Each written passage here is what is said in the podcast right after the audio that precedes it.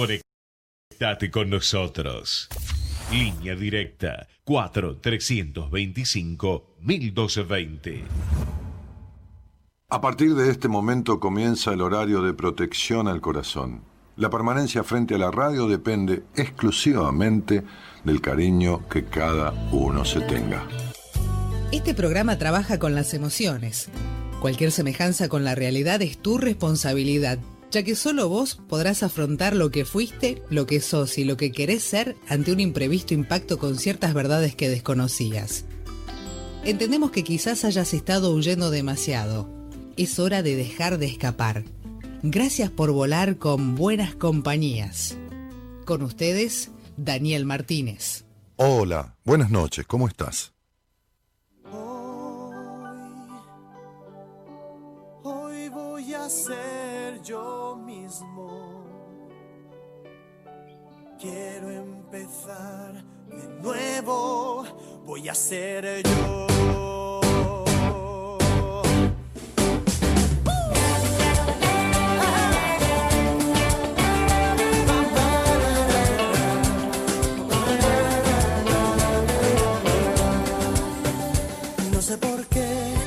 Siento algo distinto, como encerrado en un laberinto del que ya no sé salir. Pero hoy todo va a cambiar, hoy todo va a brillar, será un nuevo amanecer. Hoy voy a ser yo mismo, voy a ser como era antes.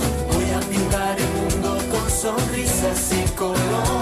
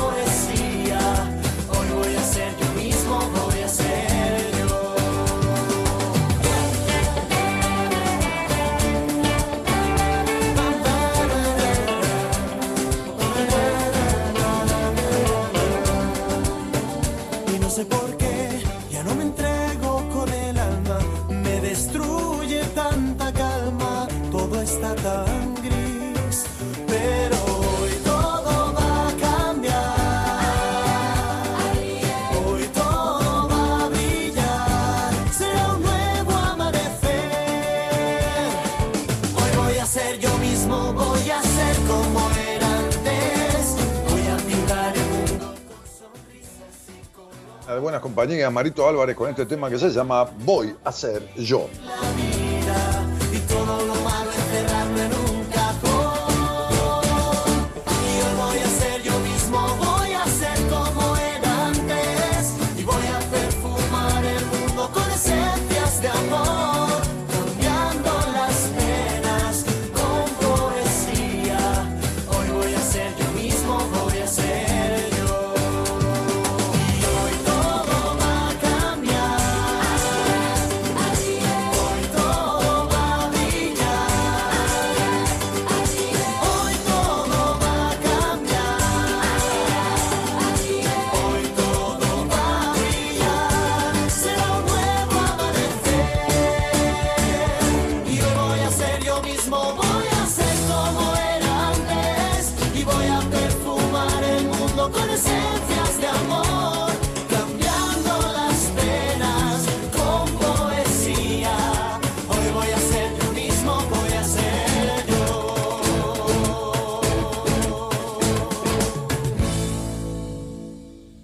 Bueno, aquí estoy, aquí estamos, aquí están.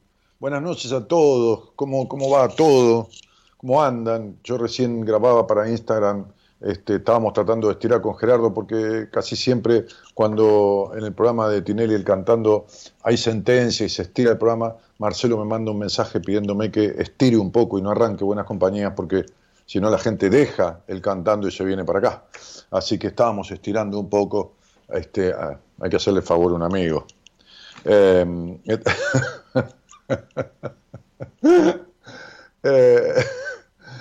muy cómico porque estábamos grabando un avance para Instagram y, y hay un, en el avance, si lo miran en Instagram, hay una flechita que indica el brazo mío. Mi mujer me decía, qué casualidad, te pusiste un reloj amarillo, ¿qué es eso? Digo, no, casualidad, lo agarré en el cajón, ¿sí? Y mientras le mostraba así, el gato, se ve en un segundo que el gato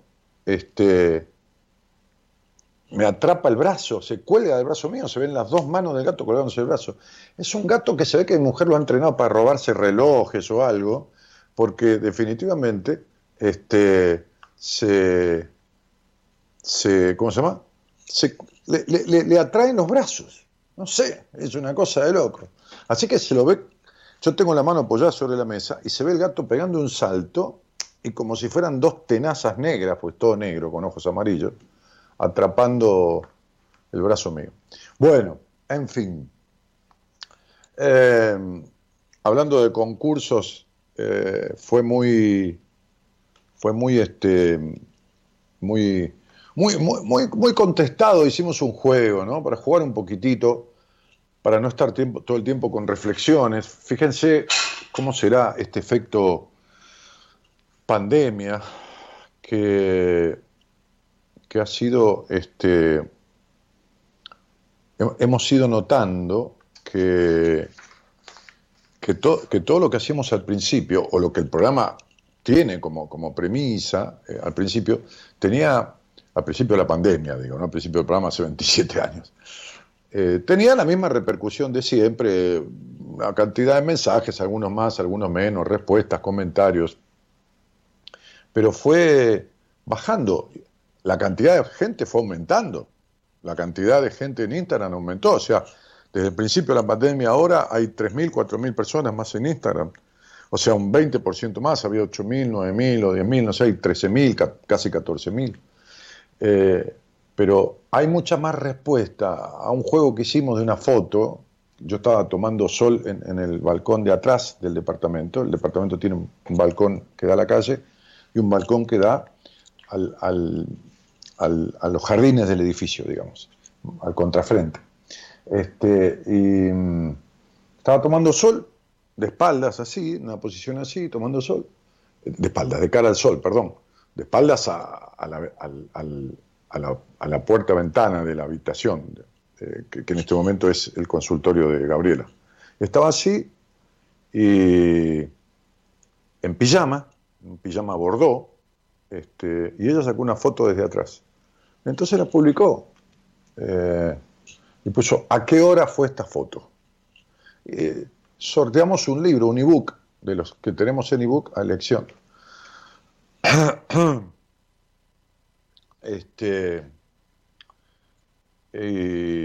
¿Cómo se llama? Y bueno, hubo cientos y cientos de devoluciones. El sorteo lo vamos a hacer mañana, ¿no? Así que pueden seguir respondiendo. La idea es la hora la hora precisa, ¿eh? Pueden contestar 20 veces, no hay ningún problema, tampoco 400, pero la hora precisa en que se hizo esa foto, ¿eh? No había mucho sol, no se guíen por el sol porque no había mucho sol,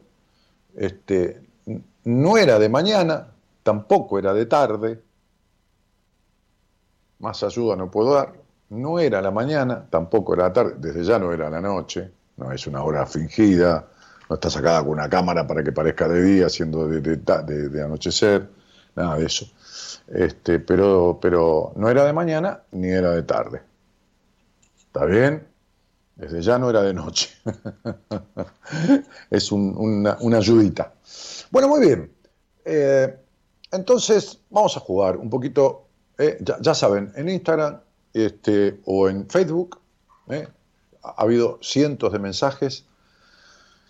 Lamento la gente de Córdoba, el Valle de Punilla, tan preciosa que es Córdoba, ¿no? Bueno, tenemos un país precioso, ¿no?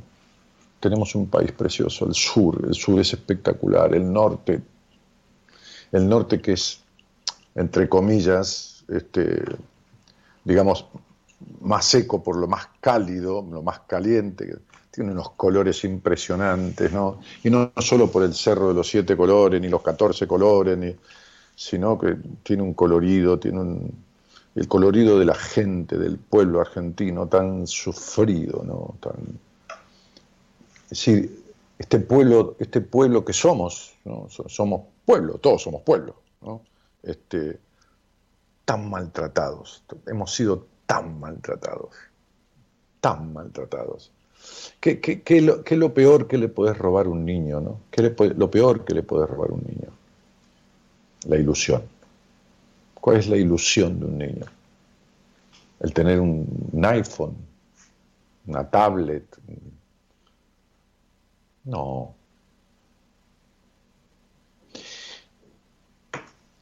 Es decir, lo peor que le podés robar a un niño es la ilusión. Cuando un niño no tiene ilusiones, es un niño triste. Cuando un niño no tiene la ilusión de ser querido, de ser bien querido, de ser querido y no mentido, entonces lo dejas sin ilusiones. ¿Cuánto abogo yo por la separación de los padres que no se quieren? ¿Cuánto, no? Hoy hablaba con una paciente de eso. Y ¿Cuánto daño se le hace a un niño criado en el destrato, en el maltrato ni hablar, pero en el destrato de los padres, ¿no? Es otra cosa del destrato. Y cuánto propicio yo como terapeuta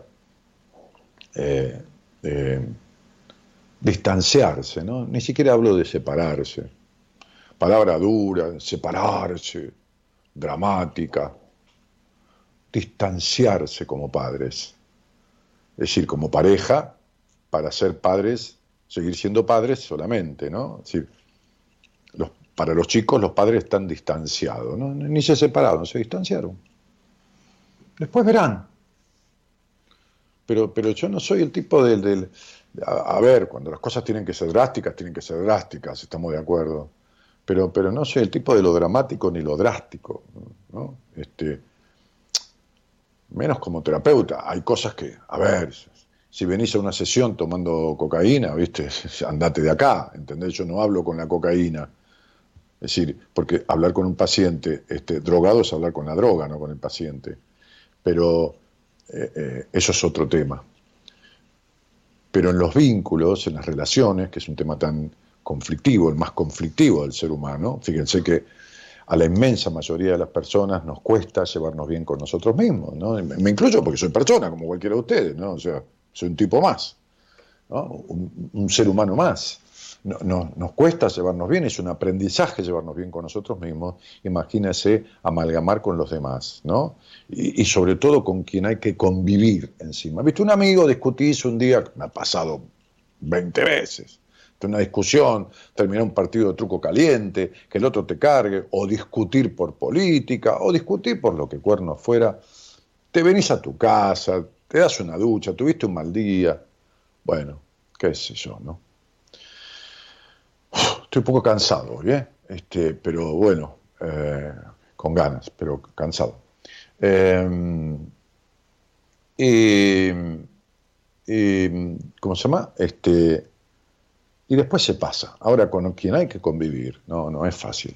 Porque discutís y te tenés que ir a dormir, y aunque duermas un rato en la cama o en el sofá, qué sé yo, no importa, vivís bajo el mismo techo. Aunque duermas en cuartos separados, ¿no? Como mucha gente hace, no por nada, por una cuestión de diferencia horaria o diferencia, qué sé yo, no sé, de mirar televisión, escuchar radio, no sé, no importa. Esa es la misma casa, es usar la misma cocina, es el mismo techo. Entonces, niño castigado, pueblo castigado. ¿Por qué? Porque peor que le podés robar a un niño son las ilusiones. Las ilusiones. El no ser bien querido y el ser mentido. ¿No es así? ¿Cuántas veces alguien me dice, me enteré a los 25 años, a los 20, a los 32, a los 18, a los 19, que mis padres me mintieron porque nunca me dijeron que era adoptada, o nunca me dijeron que yo era la hija de mi tía, o nunca me dijeron que fui la hija de un amante de mi papá? O sea, yo he tenido casos de una hija que va a parar al matrimonio y que fue fruto de una relación del marido de esa mujer con su amante. Cuando yo les digo que podría contarles las historias que se les dé la gana, muchas de esas darían para una película o para un libro, se los aseguro. Y bueno, el no ser bien querido o el vivir en la mentira, ¿no? Roban la ilusión del niño, le matan la ilusión, porque esa es la ilusión de todo niño. Por eso vuelvo a repetir lo que yo decía el miércoles pasado, y se los pongo como un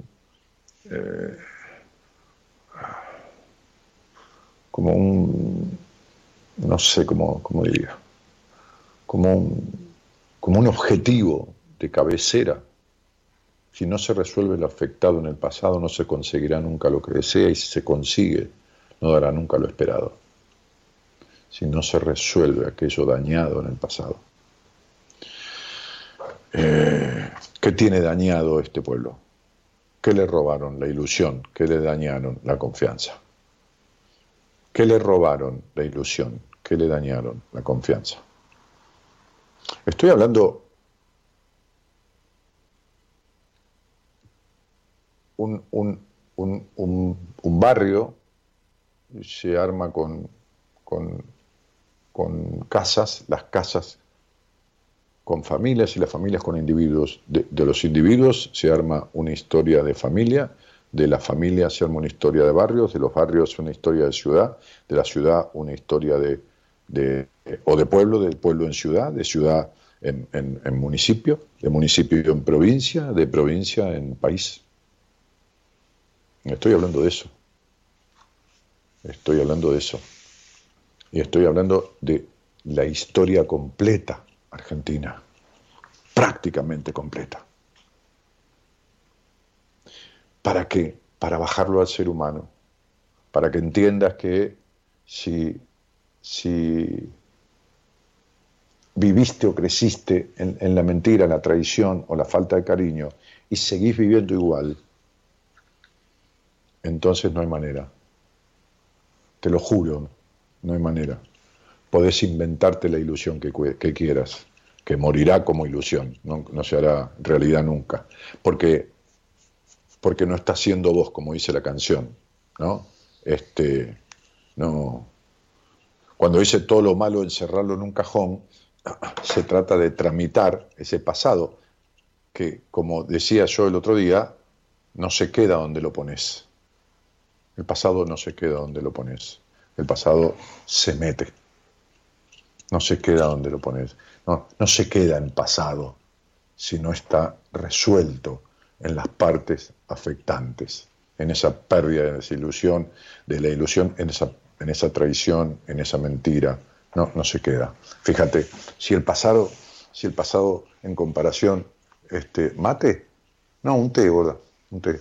Si el pasado, gracias. Si el pasado se quedara donde está, fíjate, vamos a compararlo con el país, para que lo entiendas, ¿eh? Yo no estoy haciendo política, ni me interesa, ¿te imaginas? Si el pasado quedara donde está, mirá que simple te lo voy a decir, nadie compraría dólares. Si el pasado solo fuera un recuerdo, nadie compraría dólares. ¿Por qué todo el que puede... No importa, de $100, $200 se compra dólares. ¿Por qué? Por la desconfianza, ¿por qué va a ser? ¿Y de dónde te crees que surge la desconfianza? De la traición. Y entonces... ¿Está claro? ¿Se entiende? Bueno, ok. Este es el tipo de traición que tienen que arreglar los que gobiernan. Esto, los anteriores, los otros, no estoy hablando de nadie. Hay un tipo de traición, la traición familiar, que la tiene que arreglar uno. No la pueden arreglar los padres siguen siendo los mismos. Y tampoco hay que esperar que el padre o la madre o el tutor o quien te crió cambie. No la puede arreglar. El tipo de traición hacia un país, ¿quiénes representan? ¿Cómo se le dice al Estado?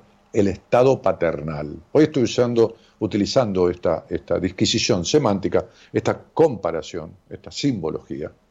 Me gusta hablar con comparaciones, porque yo entiendo mejor así, entonces trato de explicar de la misma manera que a mí me gustaría que me expliquen. Entonces, lo que digo es que, de alguna manera, de una u otra forma, no es una simpleza de resolver el pasado. Uno dice, meto el pasado en un cajón, como dice la canción, que es un simbolismo, ¿no? Para que se pueda quedar ahí y se acabó. Y el ejemplo más práctico es que el país entero, ¿no? Gobernantes que han dicho que hay que creer en el peso, compraban dólares. Está demostrado, están las declaraciones juradas, está todo demostrado, ¿no? ¿Sí? No este gobierno, el anterior y el anterior. ¿Me entienden? Sí. Entonces, estafa todo el tiempo. Entonces, digo, fíjense la desconfianza de un pueblo entero en sus gobernantes. Un pueblo entero, o en el 90%. Sería, más allá de quien haya votado a este gobierno o al anterior gobierno, el 90% de los que lo votaron compran dólares. Quiere decir que no le creen. Fíjense qué loco. Fíjense qué simbólico. Entonces, ¿cuánta gente se relaciona en una relación de pareja, en un vínculo, o intentando armar un vínculo, desde la desconfianza, desde el preservarse, guardarse, disimular, armar un personaje?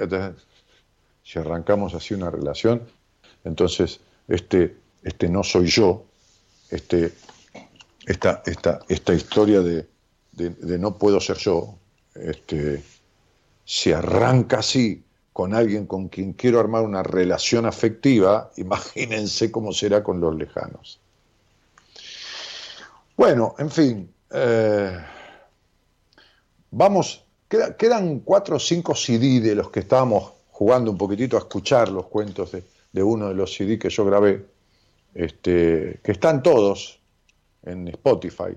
Tienen en mi página web www.danielmartinez.com.ar, www.danielmartinez.com.ar. Tienen abajo están todos los programas, se va subiendo el programa todos los días en Spotify. Por si los quieren mandar a alguien el audio, ¿no? Si no, también pueden darle el programa con imagen, en Facebook, sobre todo a gente que vive en el exterior. Pero cuando terminan los programas, abajo de todo en Spotify, en el listado, están como los 30 tracks de los CD que he grabado. Están todos ahí. Los cuentos, las reflexiones, los tienen todos. Pero si alguien no los escuchó, que llame a la producción al 11 31 03 6171. Quedan 5 para elegir, el 1, 9, el 10, el 12 y el 14. Lo elegimos y lo escuchamos juntos y vemos qué pasa. Y jugamos un poquitito a elegir el track. Algunos lo han escuchado hace años, no recuerdan cuál es. Bueno, no importa.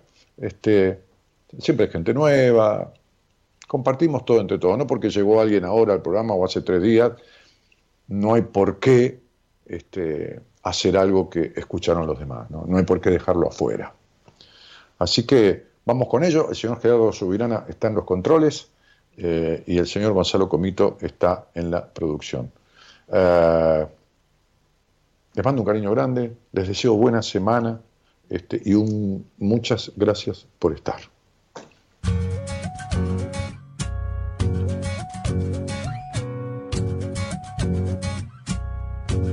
Hay cosas que sé,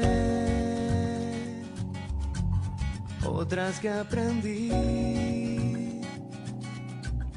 Hay cosas que creo, hay cosas que nunca vi. Hay días sin nombre, hay días sin ti, hay tantos días deformes, hay cosas que me perdí, hay cosas que no se pueden explicar, hay cosas que pueden destruir, hay cosas de fe, si no seguir. Hay días que no entendés por qué te pasó, hay cosas que te hacen bien pero traen dolor, hay veces que sin saber se asoma el amor y sos feliz.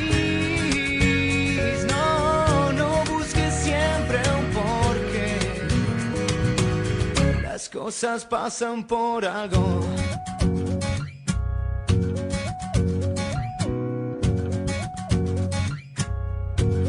Hay días que se parecen sufrir, hay días que tanto te falta el amor que preferís no vivir. Hay cosas que no se pueden explicar, hay cosas que pueden destruir, hay cosas de fe, si no seguir. Hay días que no entendés por qué te pasó, hay cosas que te hacen bien pero traen dolor, hay veces que sin saber se asoma el amor y sos feliz. No, no busques siempre un porqué. Las cosas pasan por algo.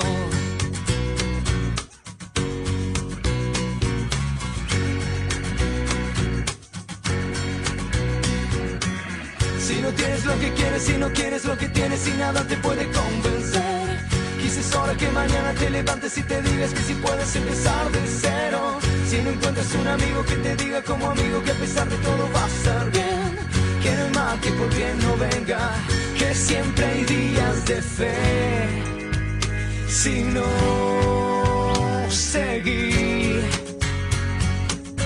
Hay cosas sin un porqué. Sonreí. Hay días que no entendés por qué te pasó, hay cosas que te hacen bien pero traen dolor, hay veces que sin saber se asoma el amor y sos feliz. No, no busques siempre un porqué. Las cosas pasan por algo.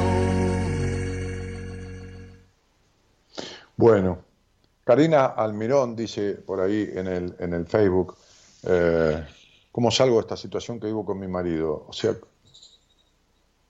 esa es una pregunta para el doctor Amor, qué sé yo, ¿no? O para... Ayer veía un tipo que cura a las parejas y hace todo tipo de brujerías en un canal de televisión. A la madrugada voy pasando, ¿no? O esa es una pregunta para algún pastor que está iluminado y te puede contestar semejante cosa sin saber nada. ¿Cómo te voy a contestar yo, Karina querida? Y lo digo con asombro. ¿Cómo salís de la situación con la que estás con tu marido? Si yo no sé ni en qué situación estás, ni quién sos vos, ni cómo sos, ni en qué situación está tu marido con vos, que por ahí es peor la de él con vos que la tuya con él. Así que deberíamos hablarlo, mujer de Dios. Mandá un mensaje a la producción, al celular 11 31 03 6171, y lo hablamos, y entonces podré darte una opinión lo más honesta y certera que pueda, y utilizaré tu nombre completo y tu fecha de nacimiento, y te diré todo lo que pueda decirte, palabra, como hago siempre, ¿no? Pero de esa manera. Es como yo te dijera, ¿cómo salgo de la situación que tengo con la persona que vive acá al lado? Por ahí es que hace mucho ruido, por ahí es que me tira agua para abajo de la puerta, por ahí es que estamos enamorados, por ahí es que me rayó el auto, por ahí es que me gusta su departamento más que el mío, por ahí, qué sé yo, vos cómo me podrás contestar una cosa así. Y bueno, para mí por lo menos es imposible. En este programa es imposible que te contestemos algo así. Maril Ciprián dice, buenas noches, y Y buenas noches, dice Sandra. Trini Span, estuve Rodríguez, creo que arrobó a Trini Span. Gracias por estar y por tu entrega, te queremos mucho, dice Paula Peláez. Saludos a Gonzi, dice Juliana Abigail Alagavi de apellido. Saludos a Gonzi, dice ella.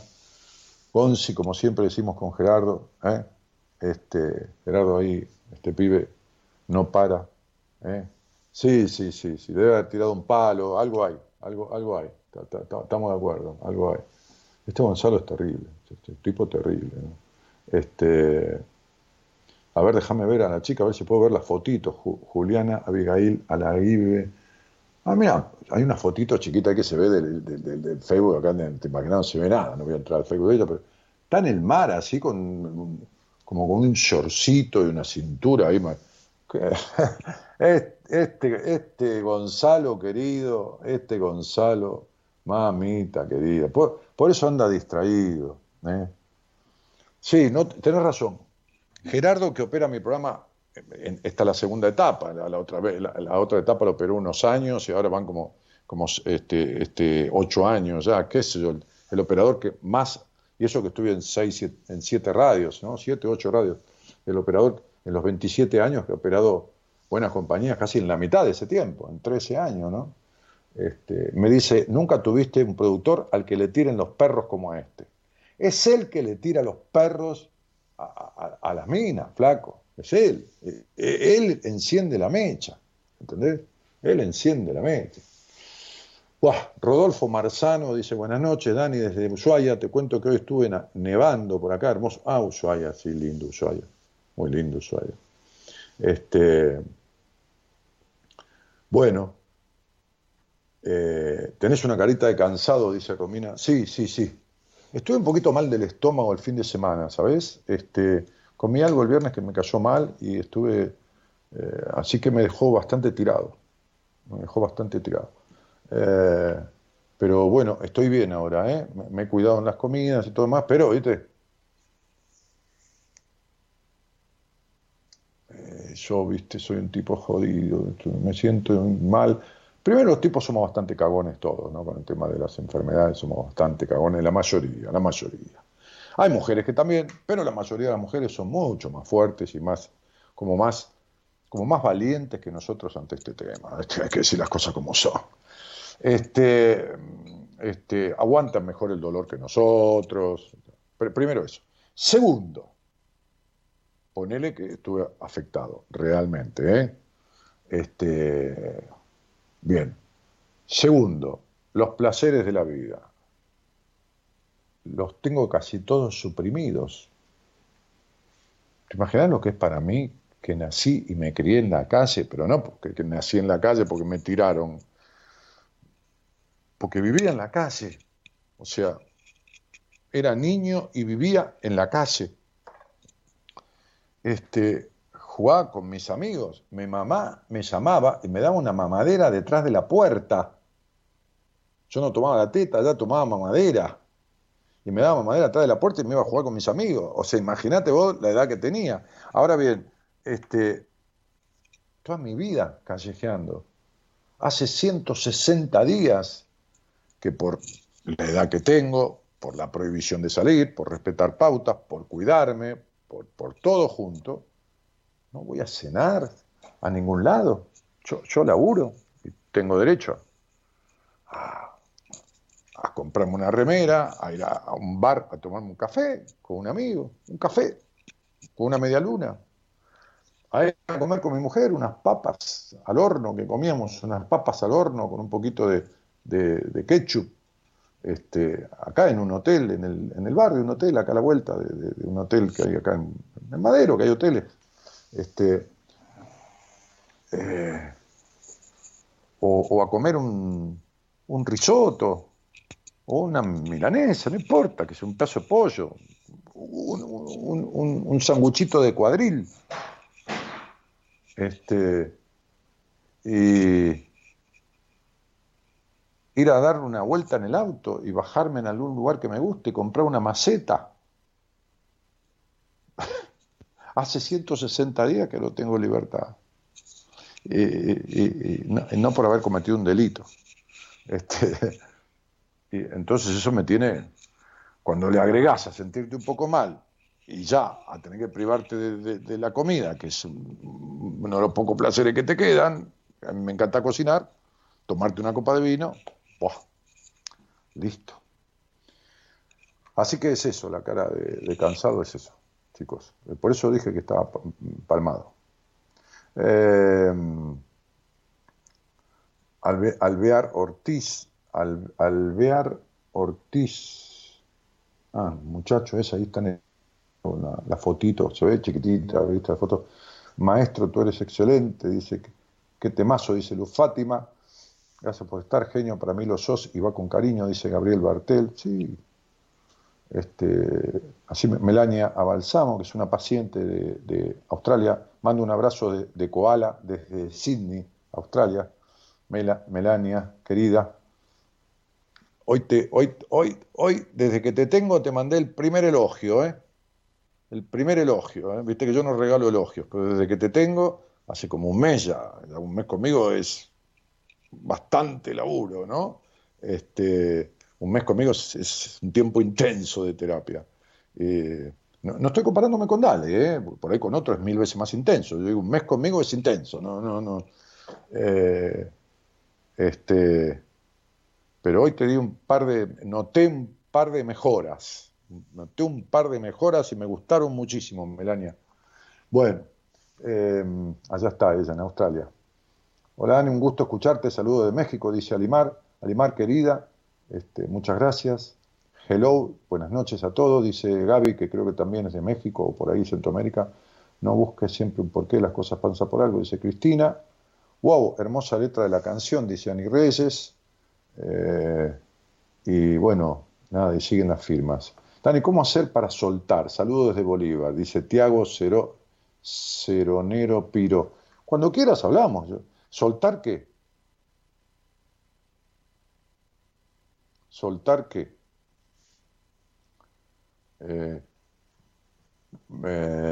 No sé a qué te referís, pero igual no te lo puedo decir. Así, soltar un amor que no puede ser, pero qué sé yo, ¿por qué te viene esto de agarrarte a lo que no puede ser, que no es amor?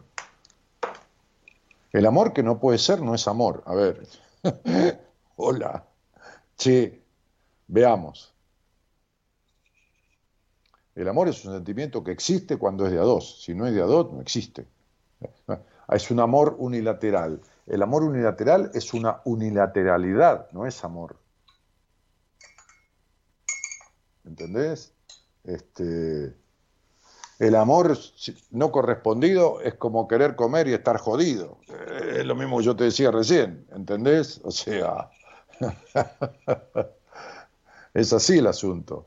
Entonces, no hay amor de a uno. El amor de a uno es un capricho, es una obsesión, es un qué sé yo, es una búsqueda de sufrimiento, es todo lo que a vos se te ocurra, menos amor. El amor de a uno, no, de amor no tiene un pito, ¿eh? Entonces, fíjate porque me gustaría entender a qué te estás refiriendo con esto que decís, y la única manera de entender para mí es hablando y escuchándote. No hay otra forma, ¿eh? Te aclaro. Yo no puedo interpretar, porque si me pones a interpretar, esto tiene 1000 interpretaciones, ¿eh? Gerardo, ¿se cortó la transmisión?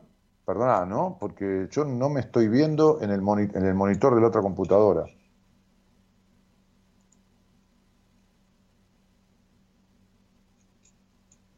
¿Me estás escuchando, Gerardo? ¿Estás ahí? No se cortó. Entonces es un problema que tengo, a ver. Es un problema que tengo acá. Voy a ver qué onda, ¿eh? Bueno. Priscila. Vamos a hablar con Priscila.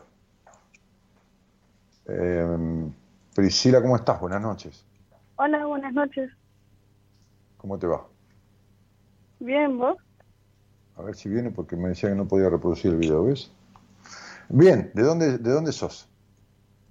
De Chubut, Trelew. De Chubut, Trelew. ¿Y cuánto hace que escuchás el programa, cielo? Como hace un mes, más o menos. Ajá. ¿Y cómo llegaste? Se lo recomendaron a una amiga y mi amiga me lo recomendó a mí. Ah, mira. ¿Y con quién vivís ahí? Con mis hermanos. ¿Hermanos? ¿Hermanas? ¿Cuántos son? Somos tres hermanos, pero vivo con dos nomás. Ajá. ¿Y esos dos que son mayores que vos, menores? Sí, todos son mayores que yo. Ajá. ¿Son varones, son mujeres? Dos varones. Dos varones. Bueno, ¿y qué haces de tu vida? Tengo un emprendimiento de ropa. Nada, ahora por la cuarentena nada más eso nomás. Que nació justamente por esto. ¿Qué significa? ¿De dónde me dijiste que eras? De Chubut, Trelew. De Chubut, Trelew. ¿Que nació por esto porque fabricás ropa o comprás ropa en algún lugar y la llevas a Trelew y la vendés así? No, es ropa de segunda mano que vendo y nada, la vendo un poco más barata que la ropa nueva. Ah, como tipo feria americana se llama, ¿no? Claro, sí, sí, sí. Ropa usada que vas comprando, ¿no? ¿Eh? Ropa usada. Sí, sí, sí. Ok. Bueno, ¿Y qué te trae? ¿Qué elegiste un track del CD? Sí, había pedido el 9. El 9. Bueno, entonces vamos a pedirle a Gerardo, nuestro operador, Gerardo Subirana, que nos ponga en punta y al aire el track número 9, que lo debe tener por ahí a mano. Hay personas que sienten que ya no tiene sentido seguir. Hay personas que creen que están exhaustas, que ya no tienen fuerzas, que ya no tienen garras, que ya sus energías desfallecieron y que por más que la vida dé tiempo, ese tiempo no tiene razón de ser para ellos. La naturaleza es más sabia que los humanos y nos enseña con un animal, con la historia de un ave, una cuestión que todos deberíamos aprender. Las águilas. Cuando las águilas llegan a los 30, 35 años de vida aproximadamente, instintivamente, la gran mayoría de ellas, no todas, buscan una cueva en lo más alto de la más alta montaña. Toman alimento que pueda servirles durante un tiempo en que van a recluirse allí y vuelan hacia allá y se quedan en esa cueva. Lo primero que hacen es arrancarse a sí mismas con su pico las uñas ya resquebrajadas por los años y años de cacería con sus garras. Y luego de hacerlo y de soportar semejante dolor, golpean aquel pico tan bien gastado por el tiempo contra las paredes de esa cueva, hasta destruirlo.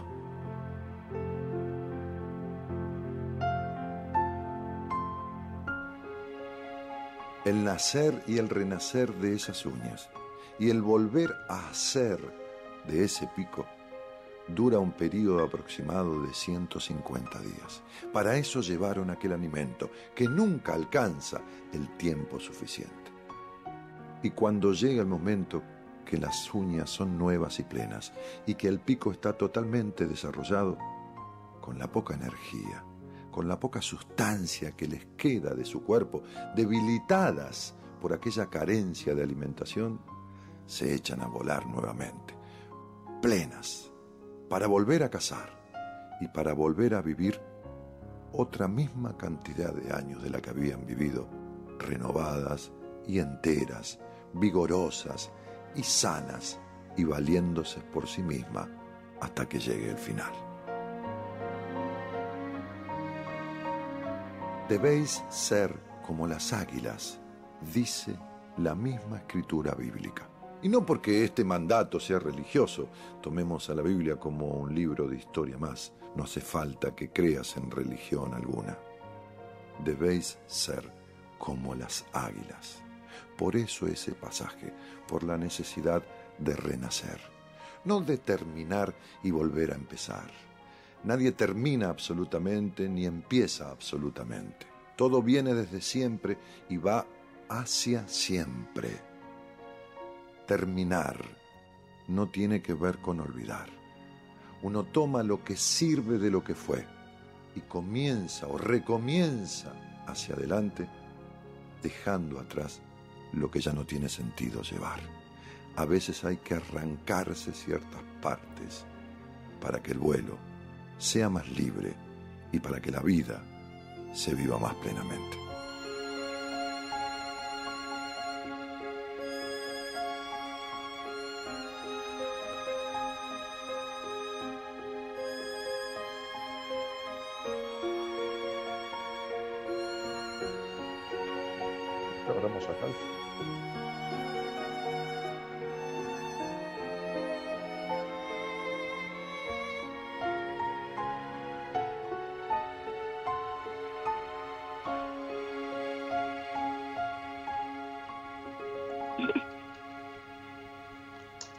Bueno, Priscila, ¿te gustó la historia? Sí. ¿Tiene algo que ver con tu vida esta historia? Sí, apenas empezó dije, o sea, era el que quería elegir hace más de 3 programas atrás. ¿Querías elegir este número? Sí. Ajá. Mira, justamente cuando uno mira un poquito tu nombre, sobre todo tu fecha de nacimiento, ¿no? Fíjate que tu fecha de nacimiento está asignada por todo el total de la suma de los componentes de tu fecha. Naciste justo el día de Navidad, ¿no? El día de Nochebuena, sí. Va. Pero eso más el año de nacimiento dan un total que en numerología significa soltar los pesos de la historia, ¿no? Los que saben numerología saben que yo me refiero a un número 11, ¿no? Soltar los pesos de la historia. Esa historia que en ese hogar tuvo tantas situaciones emotivas tan fuertes y yo diría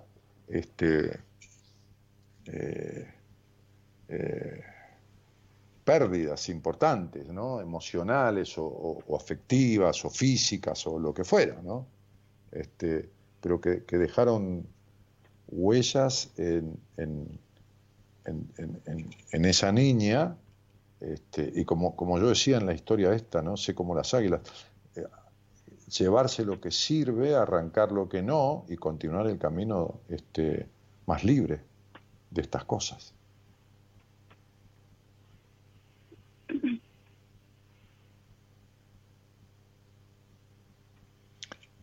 Te escucho, ¿eh? ¿Hola? Sí, ¿vos escuchabas lo que yo te decía? Sí, estaba escuchando. No, digo que te escucho. Yo te decía lo que tu fecha de nacimiento dice, ¿no? Uh-huh. Y que la tarea es quitar estas cosas. ¿Vos no sentís una profunda soledad adentro tuyo? Sí. ¿No sentís un profundo vacío interno? Tenés 20 años, Priscila. Sí, va, en realidad 19. En diciembre cumplo 19, peor todavía. ¿No sentís una tristeza, una cosa de melancolía, una cosa de vacío? ¿No te sentís así? Y bueno, tenés 19 años. Y desde siempre fue así. Sí, desde siempre, claro, cielito. A ver, 3, 5, 8, 10, 12, 15, 17, 19, 21. A los 10 años y medio, ¿recordás? Más o menos tomando como eje esa edad, un poquitito, unos meses para atrás, unos meses para adelante, no exactamente, pero ¿recordás una cuestión significativa a los 10 años y medio? No, porque casi me resulta muy difícil recordar algunas cosas de la infancia, como que no tengo tantos recuerdos. No tenés tantos recuerdos. Ajá. ¿Y desde cuándo recordás para adelante? ¿Desde los 15? Sí, desde los 12 creería, pero son como algunos recuerdos nomás. No es que recuerdo todo. Ajá, desde los 12. Bien. ¿Tenés alguna pregunta para hacerme, Priscila? ¿Alguna pregunta que quisieras hacerme? No sé, algo puntual, en realidad, porque como que tengo algunas, pero no sé.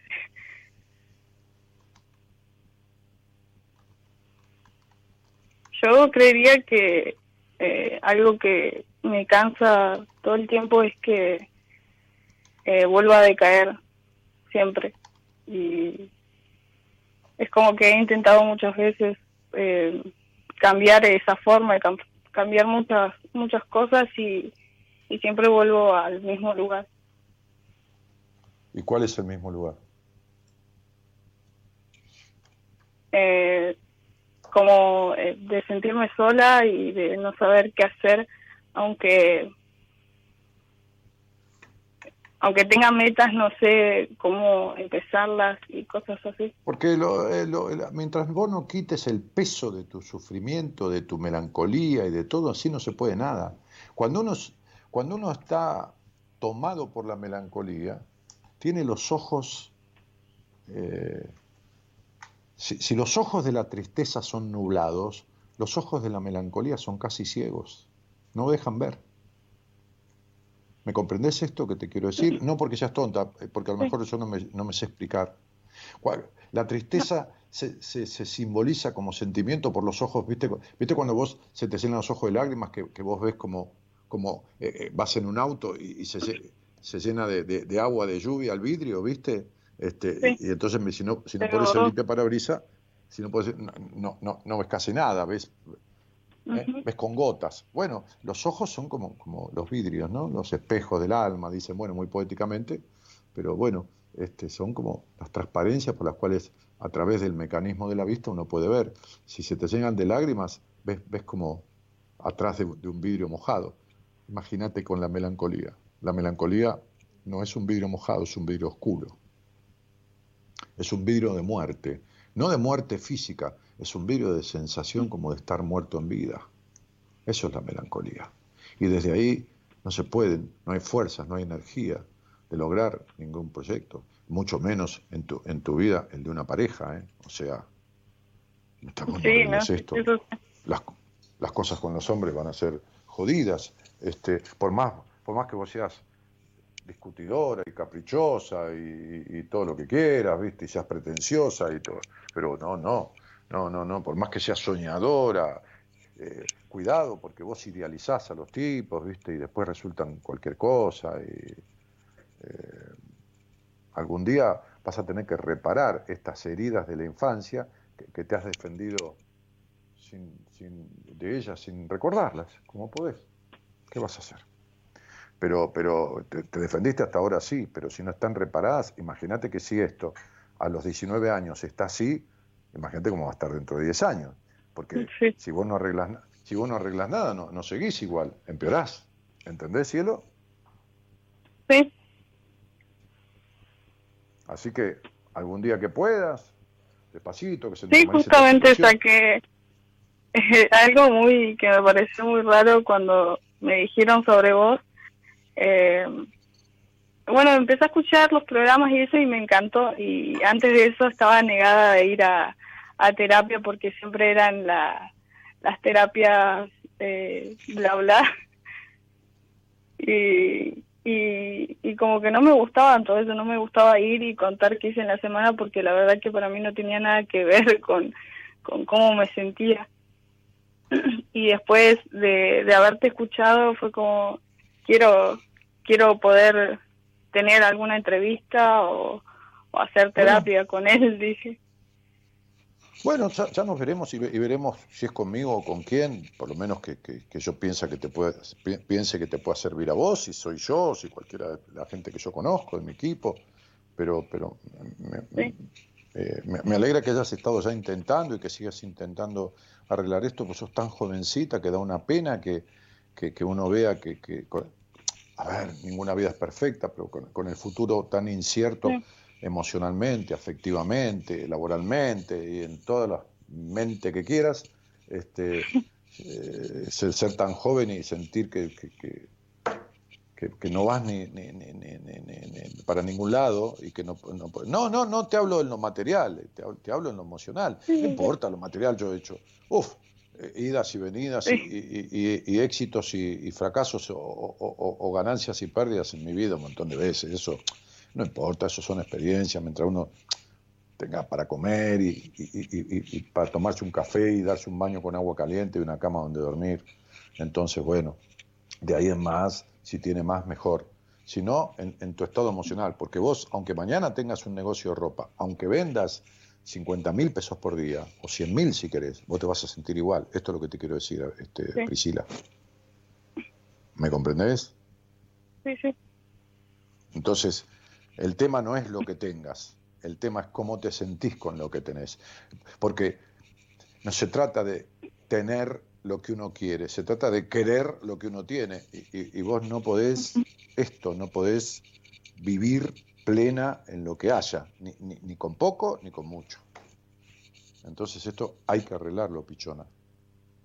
Porque imagínate vos que vivas el promedio... qué sé yo, de vida habitual que hay hoy, 75, 80, 80 y pico años, 60 años más así. No llegás, primero que te enfermas mucho antes, ¿no? Y segundo que hasta que te enfermes lo vas a pasar re mal, ¿viste? Digo enfermar por depresión, o digo enfermar porque este estado baja las defensas y te agarra cualquier cosa, ¿no? Entonces, ¿para qué? Bueno, te mando un cariñito grande, gracias por la confianza, por haberme llamado. Bueno, igualmente. Gracias porque te motivé, aunque sea a la búsqueda, no importa de mí o de quien sea, a la búsqueda de solucionar esto. Te motivaste conmigo porque estabas como media decepcionada. Aunque sea, servimos de motivación. Te mando un beso. Decime cómo está tu cuerpo. No las formas. Decime tu altura. 1,58, 57, sería. ¿Y pesás cuánto? 50. Bueno, bien. Y decime cómo es tu cabello. ¿Castaño? Ahora, bueno, yo siempre me tiño el pelo, pero es castaño claro y corto. Correcto, sí, castaño.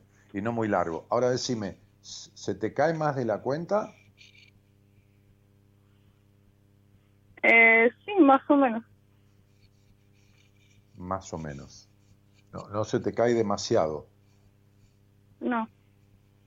No. ¿Y dolores en el cuerpo? ¿Cuál es fuerte? ¿El de la espalda? Sí, el de la espalda alta y el cuello. Y el cuello. ¿Y las manos cómo suelen estar? Frías. Perfecto. Bueno, y si tuvieras que decir con quién tuviste más afectación en tu infancia, ¿dirías con tu madre o dirías con tu padre? Con mi mamá. Bien, entonces, ¿tenés algún problema en los pies? No. Bien. El frío en las manos es el tremendo temor al futuro. Es el miedo al futuro. Eso es el frío en las manos. Igual me preocupa un poco más el tema de los hombros porque siempre capaz que estoy normal y me agarran puntadas muy fuertes. No, pero el tema de la espalda alta y los hombros es la sensación de no sentirte amada. Pero a esta altura ya no podemos arreglar el amor que no te dieron. Hay que arreglar el amor que no te das. ¿Entendés esto? Sí. Ok. El amor que no te das. Ya te explicaré cuando te vea por qué te tratás como te trataron y de qué manera revertir eso. Bueno, Pri, te mando un besito, un abracito grande a la distancia. Bueno, igualmente. Gracias. Chao, cielito. Chao. Ya vuelvo. Tema. Nada te llevarás cuando te marches, cuando se acerque el día de tu final. Ahora mientras puedas, tal vez mañana no tengas tiempo para sentirte despertar. Siente correr la sangre por tus venas. Siembra tu tierra y ponte a trabajar. Deja volar libre tus pensamientos. Deja el rencor para otro tiempo, echa tu barca. Levanta tus manos, arena, Ciudad de México. Abre tus brazos fuertes a la vida, no dejes nada a la deriva, del cielo nada te caerá. Trata de ser feliz con lo que tienes, vive la vida intensamente. Luchándolo conseguirás. Y cuando llegue al fin tu despedida, seguro es que feliz sonreirás por haber conseguido lo que amabas no encontrar. Que viviste hasta el final. ¡Levanta tus manos! Abre tus brazos fuertes a la vida, no dejes nada en la deriva, del cielo nada te caerá. Trata de ser feliz con lo que tienes, vive la vida intensamente, luchándolo. Seguirás.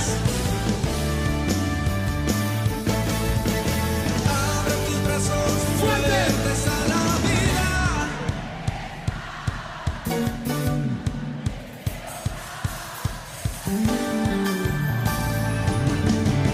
Trata de ser feliz con lo que tienes.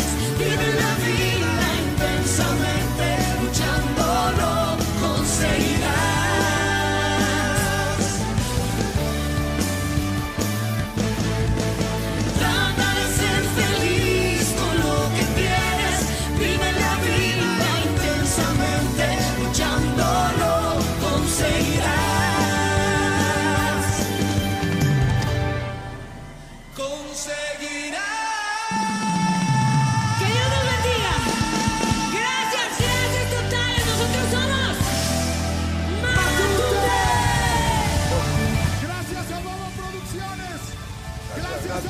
Totales, Fátima que pone fecha de nacimiento. Chicos, se ve que son oyentes nuevos y que se enganchan o que alguien le contó, este tipo es numerólogo, entonces se meten. Jamás digo nada con la fecha. Vuelvo a repetir lo mismo. Luz, querida, el día que vos naciste, nacieron 150 millones de personas en el mundo. ¿A vos te parece que con esa fecha de nacimiento yo puedo decirte o que vos sos igual que 150 millones de personas? No. Te tengo que escuchar, cada letra que tu nombre me dirá algo, la suma total de las letras, de las consonantes, las equivalencias, cada letra tiene un número, entonces pongo en la computadora, analizo y te digo. Está, pero para hablar de verdad. Ahora, para jugar a que te haga numerología, tengo 73.000 personas en el Facebook y tengo 14.000 en el Instagram. ¿Te imaginas que son cerca de 90.000? Mira si tuviera que decirle a cada uno algo por la fecha.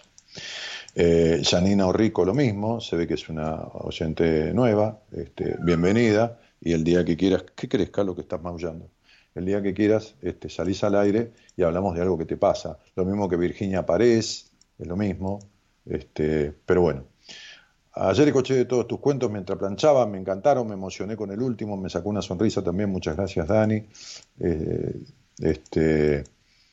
Tremenda enseñanza, la llevo a mi vida, dice.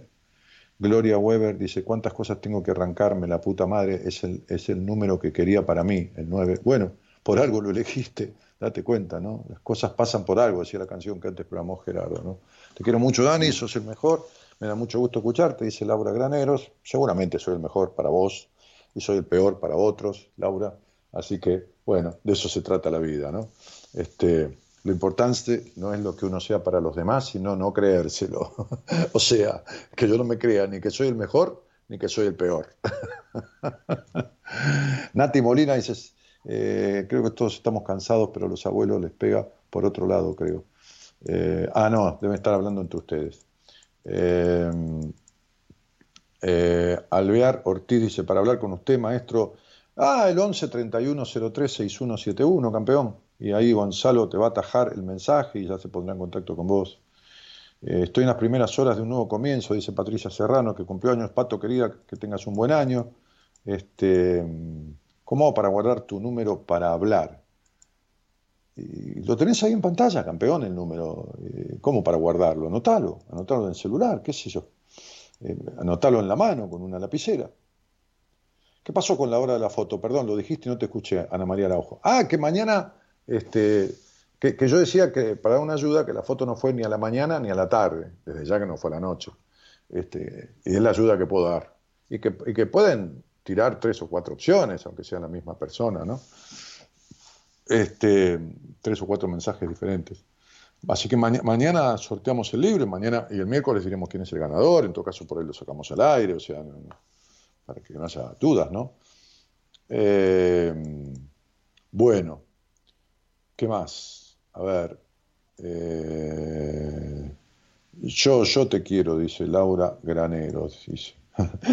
Toda la razón, gracias Dani. Tuve la oportunidad de hablar con vos hace años y siempre un placer escucharte, dice Luz Fátima. ¿Y cuándo arreglaste lo que te dije, Luz? Si tuviste oportunidad de hablar conmigo, ¿cuánto arreglaste? La aprobación, el dar vueltas, esto, lo otro. ¿Entendés? Que jugás, apareciste en el programa, así, a ver qué me dice. Hola Daniel, buenas noches, mucha luz para todos, gracias mil, dice Ivonne Roy, querida, buenas noches. Marcela Jiménez dice buenas noches. María Luján Álvarez, colorista, dice Dani, estaba escuchando a esta chica de recién y a mí me pasa lo mismo, tengo siempre las manos heladas, saludos, espero verte muy pronto. Bueno, nos veremos y veremos, es un simple síntoma, ¿no? que deduzco a través de la charla que puede estar sucediendo y una simbología, ¿no? Si las manos están tibias, hay aspectos que están bien, ¿no? Hay aspectos que están bien, o sea, no existe ese temor tan fuerte al futuro y habrá que ver, ¿no? Es un pequeño detalle de una charla en conjunto, no puede salir alguien que me pregunta como una chica, y si las manos las tengo calientes, ¿qué pasa? Y si tenés un lunar en la rodilla, y si no tenés, chicos, más... Hagámoslo. No, a ver, no más ceremonioso, no más formal, porque no me gusta la formalidad. No soy un terapeuta formal para nada, pero hagámoslo más serio. No juguemos a la revista Pronto. ¿Está? Digo, Yo vivo con los pies helados, Dani, dice Karina Álvarez. Bueno, Cari, cuando salgas al aire te voy a contar un poco de qué te pasa, ¿no? De otras cosas. Haceme acordar de los pies helados, ¿no? Y será un punto de partida para una conversación muy abarcativa, ¿no? No a partir de los pies, sino tomando los pies como punto de partida, ¿no?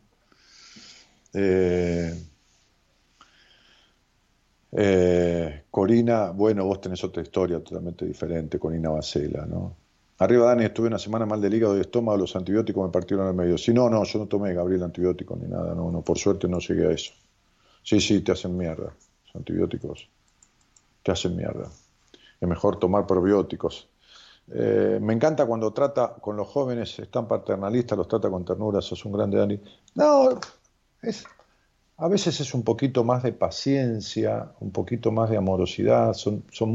Siento mucho desvalimiento en la gente joven, chicos. Siento mucho desvalimiento. Una pibita, digo pibita con cariño, ¿no? Pibita, porque tiene 19 años. La pibita de 19 años llena de melancolía, con miedo al futuro, con su cuerpo. Tengo una piba de 31 años de paciente que melancolía, tumor en el ovario, hipotiroidismo, 4 o 5 enfermedades en el cuerpo, ninguna es congénita, son todas adquiridas por su quilombo emocional, pero todas, se les fui nombrando las cosas en la entrevista, todas.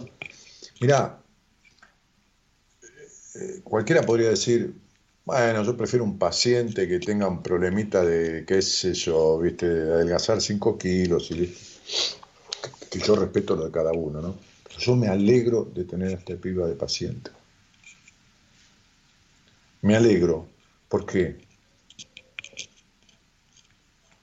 Y porque soy uno de los pocos tipos que conozco que puede deducir en una hora todo lo que le pasa, irle a fondo con todo lo que le pasa, que le coincida y le descubra todo lo que le pasa y de dónde venía todo.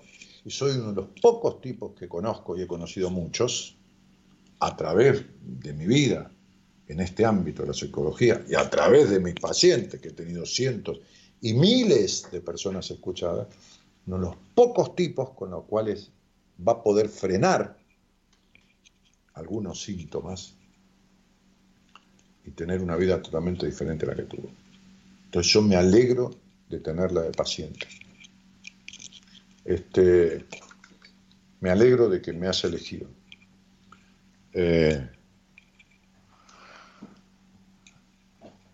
Y digo lo que digo con conocimiento de causa.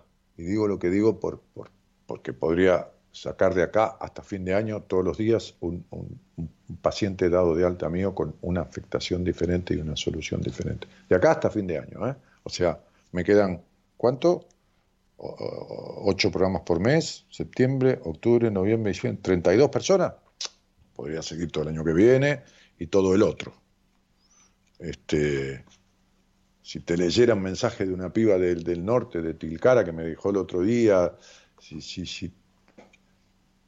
Ayer una chica dijo, Dani, perdí mi historia clínica, me la podés mandar, te adoro, te quiero, yo me atendí con vos hace tiempo y te recuerdo y te debo esto y lo otro. No me debe nada, porque ella, no hablo de plata, por supuesto, porque ella fue la que hizo lo que hizo, uno la guía y la tarea la hace el otro, pero ¿qué me va a deber? Pero bueno, así que imagínate que uno, el cariño que guarda de la gente que atendió, ¿no? Qué sé yo. Te escucho con Ezequiel hace 3 meses y he aprendido mucho con ustedes, dice Alberto. Ah, sos de Centroamérica, querido. Bueno, Celia, buenas noches, querida, ¿cómo estás? Hola, buenas noches, ¿qué tal? ¿Cómo estás? Bien. ¿De dónde eres? De acá de zona oeste, Merlo. Ajá. ¿Y cuánto se escucha su programa? Hará unos 2 meses y medio más o menos. Acá, ¿y cómo llegaste? Por intermedio de mi esposo. Ah, mira, ¿cómo se llama el valiente? Luciano. ¿No te acordabas del nombre o estás nerviosa? No, que justo nos separamos hoy. Ah, mira. Y él te hizo escuchar el programa y justo se separaron hoy, Celia. Uh-huh. Sí. Bueno, gracias por llamarme en un momento así. Ojalá te pueda servir la charla de algo. Decime qué track elegiste, mami. Tenés chicos, ¿no? 10 me parece. Sí, tengo chicos. ¿2 o 3? 4. 4. Bueno, me sonaba uh-huh. a varios, pero ya no, a 4 no llegué. ¿Y qué número de track del CD elegiste, Celia? Creo que estaba el 10, ¿puede ser? Sí, puede ser. El 10, el que daban, no sé, de los que quedaban, el productor los tiene. Bueno, Ya lo sabe, sí, dice acá Gonzalo, Gerardo rápidamente dice el 10. Bueno, está el 10 en punta, vamos, ¿cómo se llama el 10, Gerardo? ¿Cómo se llama el 10? ¿Sabés? No, no están los nombres en los tracks. No están. A ver, se está escribiendo. Lo tengo en el Skype, ¿viste? Está en conferencia. Uh-huh. No sostengas que... A ver, ¿cómo se llama el 10? No sostengas todo... Ya está mi mujer, que también... Qué bárbaro. Dios santo. Esto no es una mujer, es como un conjunto de mujeres, ¿entendés? Es como todas en una. No sostengas todo... Sí, es una genia. No sostengas todo a pesar tuyo. No sostengas todo a pesar tuyo. Bueno, vamos, mirando un poco tu numerología. Ahora vas a ver cuando venga. Bueno, dale, vamos a escucharlo, negra. Dale, gracias. Después de varias pruebas, por fin, el sastre había terminado el traje. Nuestro hombre salió de su casa directo a la sastrería para ir a probárselo por última vez y llevarlo consigo. Y mientras permanecía de pie delante del espejo, se dio cuenta de que la parte inferior del chaleco era un poco desigual. Bueno, no se preocupe por eso, dijo el sastre. Sujete el extremo más corto con la mano izquierda y tire hacia abajo, nadie se dará cuenta. Mientras así lo hacía, el cliente se percató de que la solapa del saco se curvaba en vez de estar plana. Ah, eso, dijo el sastre. Bueno, eso no es nada. Doble un poquito la cabeza, apriete con el mentón y así la alisará. El cliente lo hizo y entonces vio que la costura interior de los pantalones era un poco corta y notó que la entrepierna le apretaba demasiado. Bueno, eso no es nada. Ponga la otra mano dentro del bolsillo, tire hacia abajo y todo caerá perfecto. El cliente accedió a hacerlo y se llevó el traje consigo. Al día siguiente, con su traje nuevo, modificándolo con la ayuda de la mano, el mentón, casi todo su cuerpo, salió hacia su trabajo. Mientras cruzaba el parque, aplanándose la solapa con la barbilla, tirando con una mano del chaleco y sujetándose la entrepierna a través del bolsillo con la otra, dos ancianos que estaban jugando ajedrez interrumpieron la partida al verlo pasar por delante. «Dios mío», exclamó el primero, «fíjate en ese pobre tullido». Y el segundo hombre, luego de reflexionar por un instante, dijo, «Sí, lástima que esté tan mal del cuerpo. Pero lo que yo quisiera saber es de dónde sacó un traje tan bonito».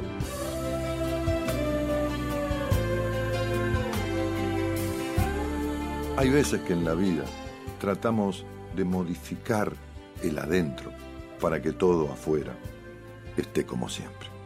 Hay veces que tratamos de ir contra nuestra esencia, contra lo que se siente desde adentro, contra lo que uno piensa que debería ser, para que los demás sigan creyendo que todo estaba como entonces. ¿Qué nos pasa? ¿Cómo puede ser que vayamos contra nuestra esencia, contra nuestras formas, contra nuestros deseos naturales para poder preservar algo, para que algo quede como estaba, para poder retener a alguien? ¿Por qué dejamos de ser como naturalmente somos y adoptamos posturas disímiles, disfrazadas de que todo está en orden?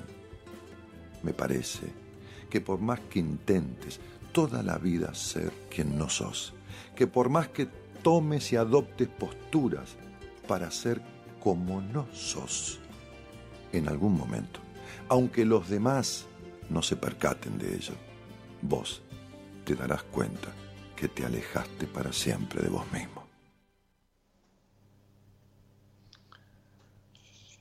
Bueno. ¿Estás ahí, querida? Sí, estoy acá. Lo elegiste vos, el CD, el track, yo no te lo recomendé. Sí. Y esto, en síntesis, para mí, salvo que hayas transformado tu existencia a través de un trabajo sobre vos misma, un brujo, un hechicero, un terapeuta, un mago, esta es la historia de tu vida. Esta es la historia de tu vida. Exactamente. Pero es la historia de tu vida. ¿Viste cuando el viejo, el anciano, dos jubilados en una plaza jugando ajedrez, le dice al otro, mirá ese tipo tullido. Entonces el otro dice, ¿de dónde sacó un traje tan lindo? ¿No? El traje era una mierda. Sí, el tipo parecía un tullido porque hizo de todo, se deformó el cuerpo para que el traje parezca lindo, para que lo de afuera parezca lindo, ¿no? Uh-huh. Bien. ¿Y, uh-huh. ¿y vos? Celia... Sí.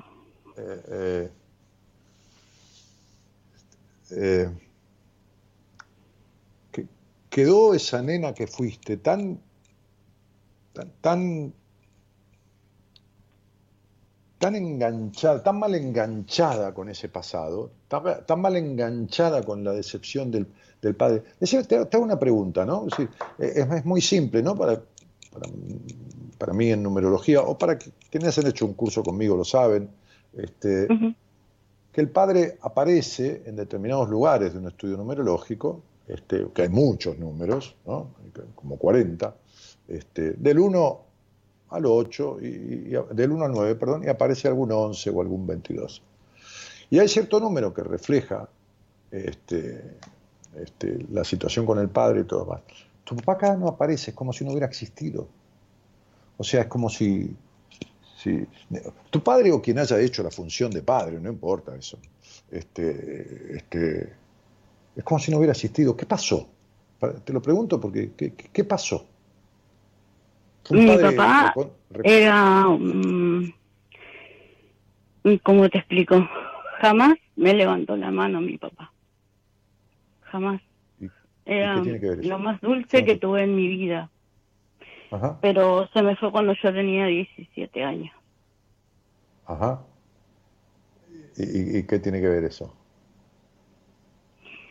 Y tuve muy mala relación con mi mamá. ¿Y si yo no te dije si tu papá te había pegado, Celia? No, pero para mí no fue mal padre en ese momento, ¿entendés? Mientras yo lo tuve. Mientras vos no aceptes que tu papá no sirvió en la función paterna, mientras no aceptes que no sirvió, ¿por qué te crees que todas las relaciones con los hombres de tu vida fueron decepcionantes? ¿De dónde te crees que viene eso? Sí. Bueno, ahora te lo explico. Decime por qué la relación con tu madre fue conflictiva. La relación con mi mamá siempre fue muy... Ella fue muy autoritaria. Era muy... Te pegaba hasta por cualquier cosa, no importa. Sí, tuviste una madre golpeadora, castradora, rígida, prejuiciosa, sí. No tierna, todo. No. ¿De acuerdo? Sí. Bueno, vamos a hablar claro porque vos sos una mujer, no una nena, ¿no? Uh-huh. ¿Quién carajo te presentó a tu mamá? ¿Quién te presentó a tu mamá, Celia? Nadie. ¿Cómo nadie? ¿Quién te presentó a tu mamá?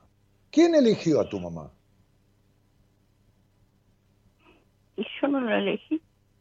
¿Quién eligió a tu mamá? ¿Quién eligió tener un...? Y bueno, ¿y quién te presentó a tu mamá? Y cuando tu mamá fue una yegua conchuda, castradora, golpeadora, ¿quién carajo le bancó todo eso? ¿Quién se metió la lengua en el culo y no le dijo a mi hija no la vas a tocar nunca más en tu vida? ¿Quién fue un boludo que no sirvió para nada? ¿Yo o tu papá? Mi papá. Ah. Entonces, ¿qué querés rescatar a tu papá diciéndome mi papá nunca me puso en mano? Fue lo más dulce que tuve. ¿Sabes cómo vas a terminar con tu papá? Diabética. Porque la vida llena de dulces, de lo único que sea dulce, da diabetes. Entonces, ¿qué te pasa, Celia? Despertá. A vos te tengo que hablar así porque vos tenés 50 años. Sí.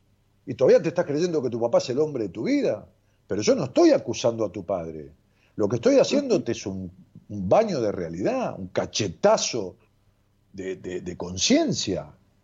Vos sos de las típicas minas que se pasan 15, 20 años hablando de la conchuda de la madre en un proceso en terapia, y la terapeuta, que tampoco sabe una mierda, siguiéndole el ritmo de la conchuda de la madre. Y el problema está exactamente igual en tu padre, Celia. Es socio al 50%. Hoy me decía una paciente del exterior, hablábamos de su sexualidad.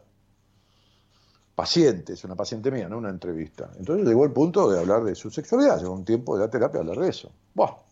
Entonces me dice, no, mirá, mi papá fue un tipo de mente abierta, me dijo. Ajá, digo yo. ¿Y tu mamá? No, mi mamá más pacata, más estructurada, más esto, más lo otro. Ajá, bien. Le dije, ¿y vos qué modelo tenés de mujer? Porque tu sexualidad es pacata, estructurada, esto, lo otro. Bien, ¿quién te presentó el modelo de mujer que quería en su vida para su hija? Tu papá.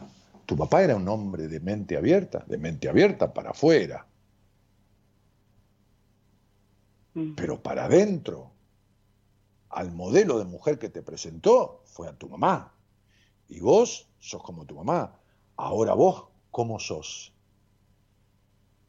¿Vos una tipa libre, nada controladora, nada prejuiciosa y nada pacata, y con su sexualidad, nada intolerante? Celia, pensá bien lo que me vas a contestar, porque yo sé cómo sos. No, sí soy todo eso. Entonces, ¿cómo mierda sos? Como tu papá te dijo que tenías que ser. ¿Cómo mi papá? ¿Mi papá? ¡Sí! Tu papá te presentó el modelo de mujer que quería. Esta es la mujer que yo quiero. Y una nena que ama a su papá como quien quiere ser. Como la mujer que él le mostró. Y sos igual a tu madre. Esto vale por 30 años de terapia, esta conversación. Porque estoy a 20 años, 35 años tengo una paciente, que cuando le dé el alta la voy a sacar al aire porque la gente no cree. 35 años hace que tengo, tengo a una paciente que hace 35 años que hacía terapia. 35 años. Y como dije el otro día, le estoy explicando cosas que es como si le dijera 1 más 1, 2. No por nada, porque intelectualmente es una tipa brillante. Intelectualmente es una profesional de la medicina. Brillante. Pero le estoy pegando patadas al árbol y se está cayendo del árbol todos los días, ¿entendés? Entonces, sí. El modelo de mujer que el padre le presenta a una chica, a una niña, es su madre, es la madre. Es decir, este es el modelo de mujer que yo quiero. A ver, ¿qué mujer quería mi papá? ¿Qué mujer quiere mi papá? Esta. El inconsciente capta eso. Ese es el modelo de mujer que tu padre quiso. Con ella eligió tener su hija, pero no es que se dio cuenta después que era una yegua y le dijo, mirá, yo me separo de vos, voy a pelearte la tenencia de la nena porque a mi hija no la va a criar de esta manera, me equivoqué con vos, resulta que te volviste loca. No, se quedó y se murió y te dejó con ella.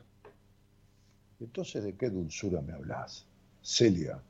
A ver si te caes de la rama de una vez por todas. Porque esa es la decepción de la nena que está marcada en tu estudio numerológico.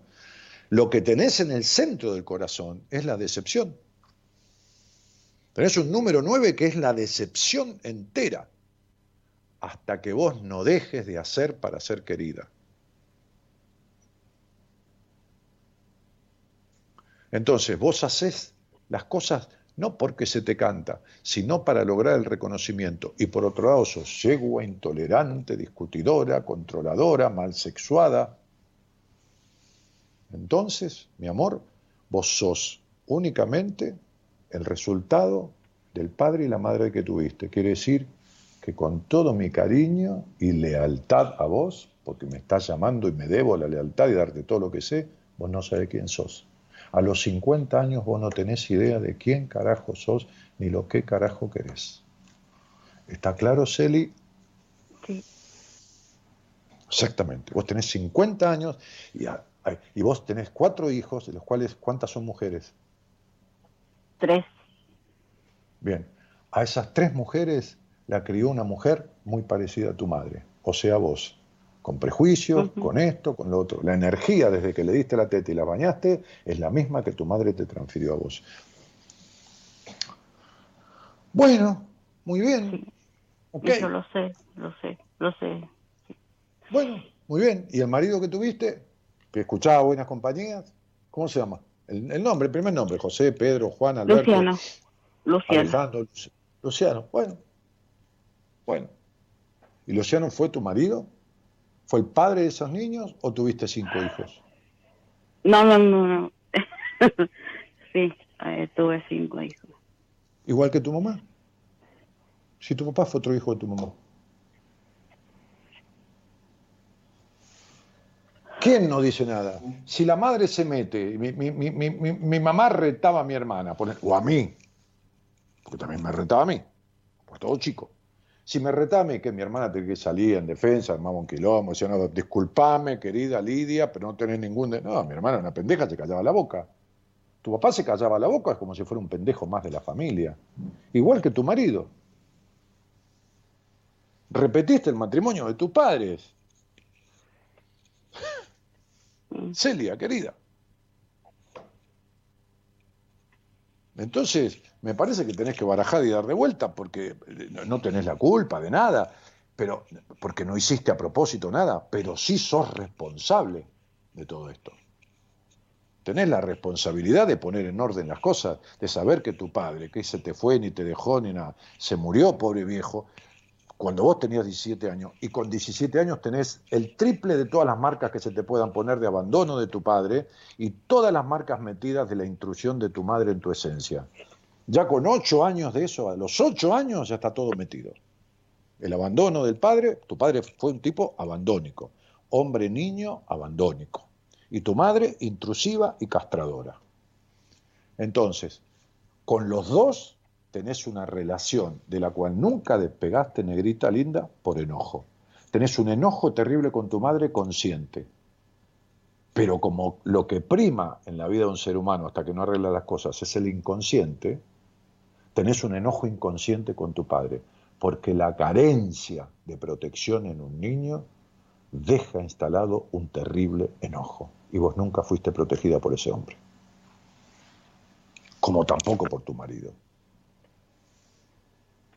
Como por ningún tipo de tu vida. Y todo esto viene de la relación con tu papá. El modelo de hombre que tu padre te mostró, del tipo de mujer que él quería en la vida, es el que vos imitaste, el de tu madre. Y el modelo de hombre que tu padre te mostró que era, es el que tuviste siempre con los hombres de tu vida. ¿Queda claro, negra querida? Bien, entonces, agarrá el álbum y poné cada uno en su lugar. Tu mamá en el lugar de yegua y tu papá en el lugar de socio. Ahí es donde deben estar. Tu mamá en el lugar de mujer y tu papá en el lugar de hombre aniñado.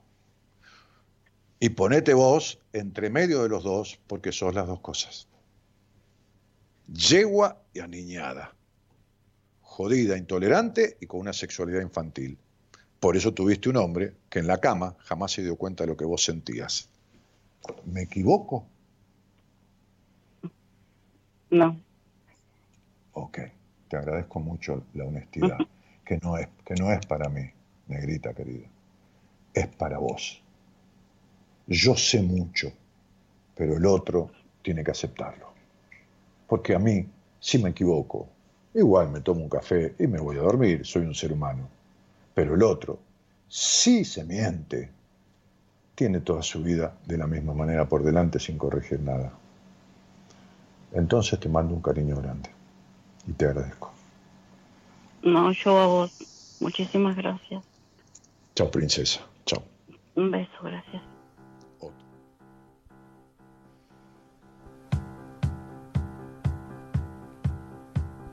Caminar sin saber.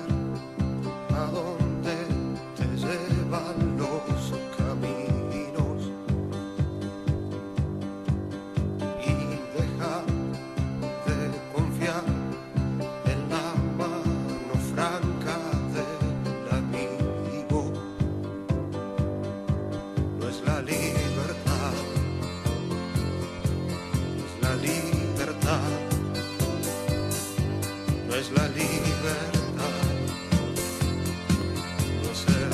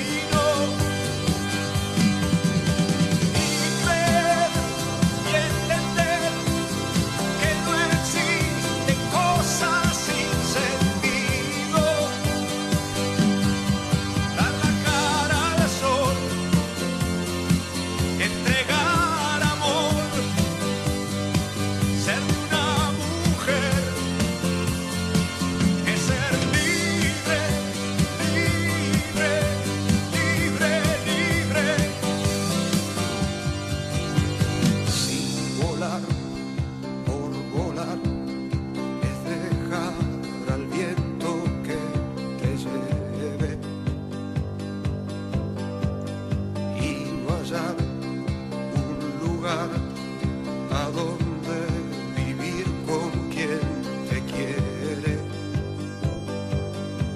No es la libertad, no es la libertad, no es la libertad, no es ser libre.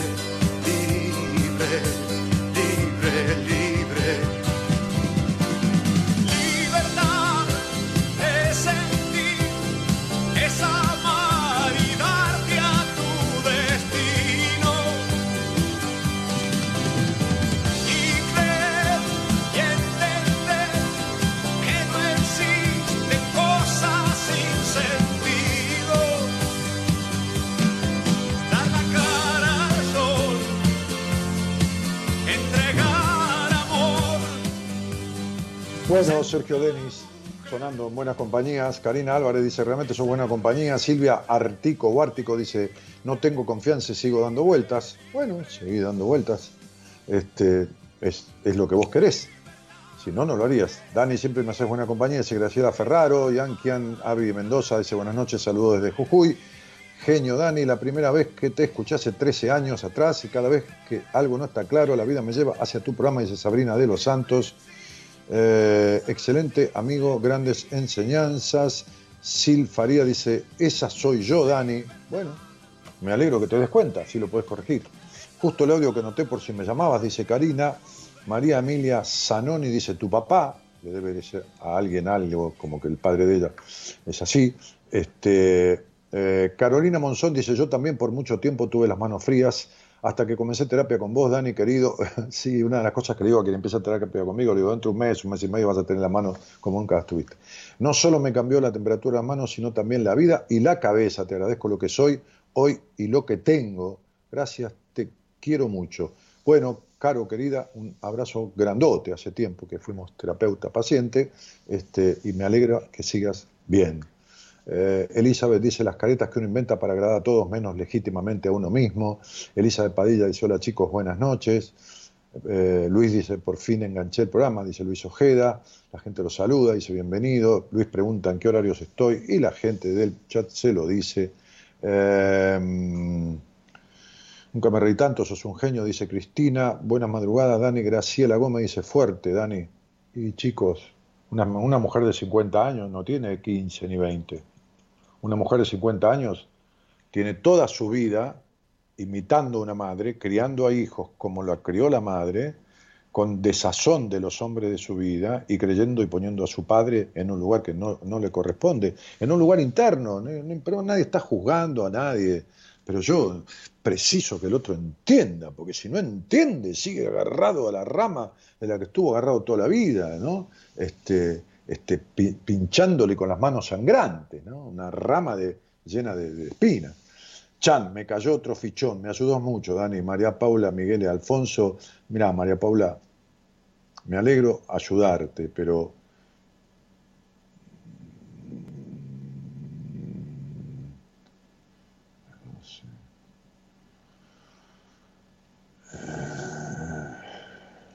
esto de querer ser perfecta y desconfiar de todo el mundo y querer arreglar todo sola en la vida, no te lo digo por mí, te lo digo por vos, no te va a resultar.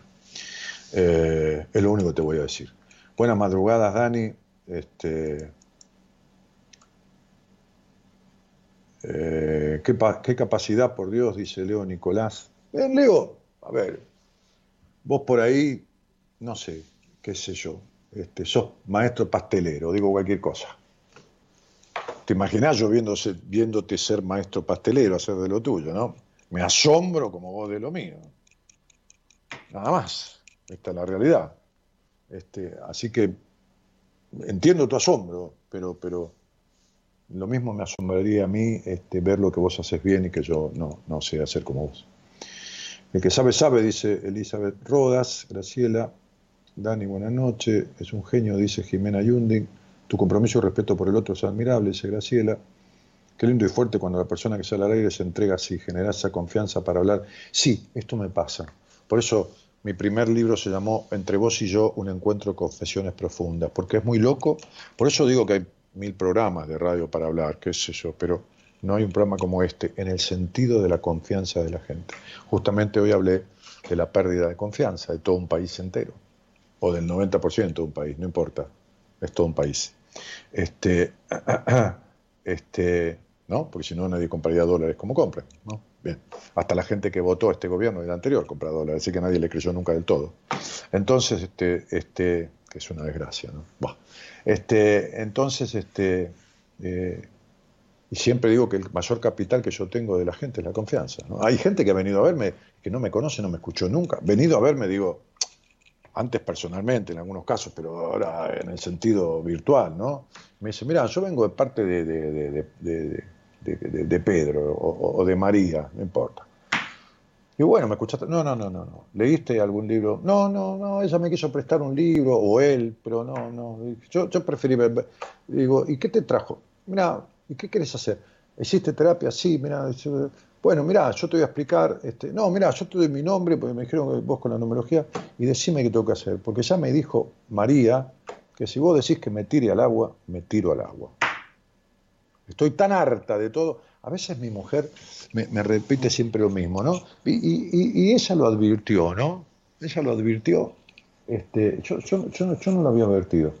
Es poquísima, la gente que tiene su primera experiencia psicoterapéutica conmigo. Es poquísima. ¿Qué sé yo? De cada 100...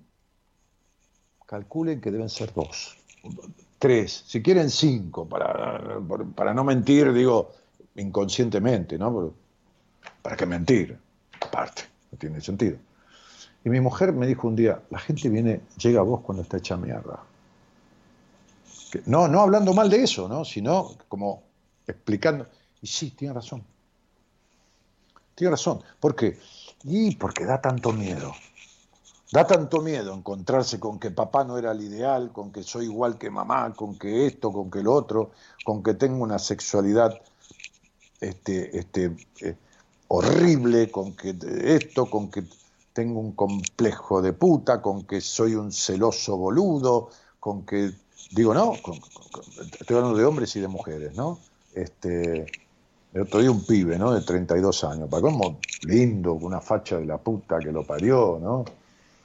Con un planteo con respecto a las mujeres, un desastre en la relación con las mujeres, una desconfianza, una cosa con su sexualidad, bueno, un desastre.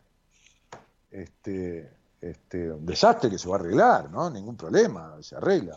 Pero es cierto, echa mierda porque mucha gente tiene miedo, se resiste, entonces muchos procesos en terapia. O llega al programa cuando por ahí... viene de procesos terapéuticos, que algunos procesos terapéuticos sirven, por supuesto, gracias a Dios, ¿no? Pero viene, la mayoría no. ¿No? Y al terapeuta que me lo quiera discutir, salimos al aire y me va poniendo a sus pacientes en fila, 2 o 3, que me los ponga en fila, y yo le pregunto cuánto hace que está en terapia con ese paciente, y le digo, ¿cuándo hablaste de esto? ¿Cuándo de lo otro? ¿Cuándo hablaste del problema con tu padre? ¿Cómo era? Le cuento cómo era la madre, cómo era el padre, de las cosas que nunca arregló en su terapia. Con el terapeuta adelante, no tengo ningún problema, me la banco, pero sensacional, sensacional. Así como muchas veces, que son la minoría, le he dicho a alguien, y al aire, felicita a tu terapeuta de parte mía. Que yo no soy quien, ¿no? Para, que el otro se ponga contento por mi felicitación, pero soy un ser humano y tengo derecho a felicitar a otro. Decirle que un tipo del mundo, que se llama así, que hace un programa de radio, lo felicita. Entonces, ¿qué pasa? Que alguien habla y dice, no, pero ¿cuánto haces terapia? Está en la oficina. Y 2 años y medio, ¿no? ¿Y cómo está? No, igual o peor. ¿Por qué no escuchás a este tipo, no? Entonces me escucha. Y como está hecho mierda, y viene de un proceso de... ¿Cuánto haces terapia? Y 35 años, ¿no? La señora esa... Alguien le dijo, escuchaste tipo, la tipa me escuchó y pidió una entrevista conmigo, ¿no? Entonces, digo,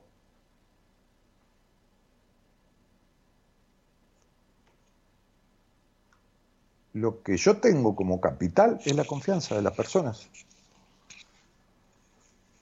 Y que me lo he sabido ganar. Son mis méritos, che. Son mis méritos, me he sabido ganar esa confianza. Mañana tengo un vivo a las 10 de la noche con Mariano Coraza, el Tano, que es un entrevistador de personas, del ambiente. Un vivo donde él me va a hacer una entrevista en Instagram a las 10 de la noche. Él me pregunta libre, me pregunta a mí, no terapeuta, a mí persona, a Daniel Martínez. Es una entrevista a Daniel Martínez, no al doctor en psicología ni al numerólogo, ¿no? Una entrevista personal, íntima, transmitida por Instagram. El Tano Mariano Coraza, que se dedica a eso. Es productor de televisión, ha estado en tele, cocinero, bueno, ha estado en mi programa conmigo un día, vino de visita. Hola Zulema, buenas noches, ¿qué tal? ¿Cómo te va? Hola, buenas noches, Daniel. ¿Cómo estás? Más. Hola. Hola, ¿me escuchás? Sí, ahora sí, me dijo que se cortó. Bueno, ¿de dónde eres? De Rosario. Bárbaro. Zule, ¿qué tema elegiste? ¿Qué? El 12. El 12. Vamos con el 12, que no sé cómo se llama, pero ahora escuchamos el título o la variante dentro del desarrollo. Dale, Gerardo. A veces pienso, ¿por qué las personas cambian o intentan cambiar o se muestran diferente a lo que son cuando conocen a alguien que les interesa? ¿Por qué dejan de lado gustos personales, formas de ser, actitudes, formas de vestirse inclusive? ¿Por qué se separan de sí mismos en el objetivo de conquistar al otro, de lograr el cariño del otro? Claro, no solo se abandonan al hacerlo, sino que en realidad están armando una forma de ser que les será muy difícil sostener para siempre.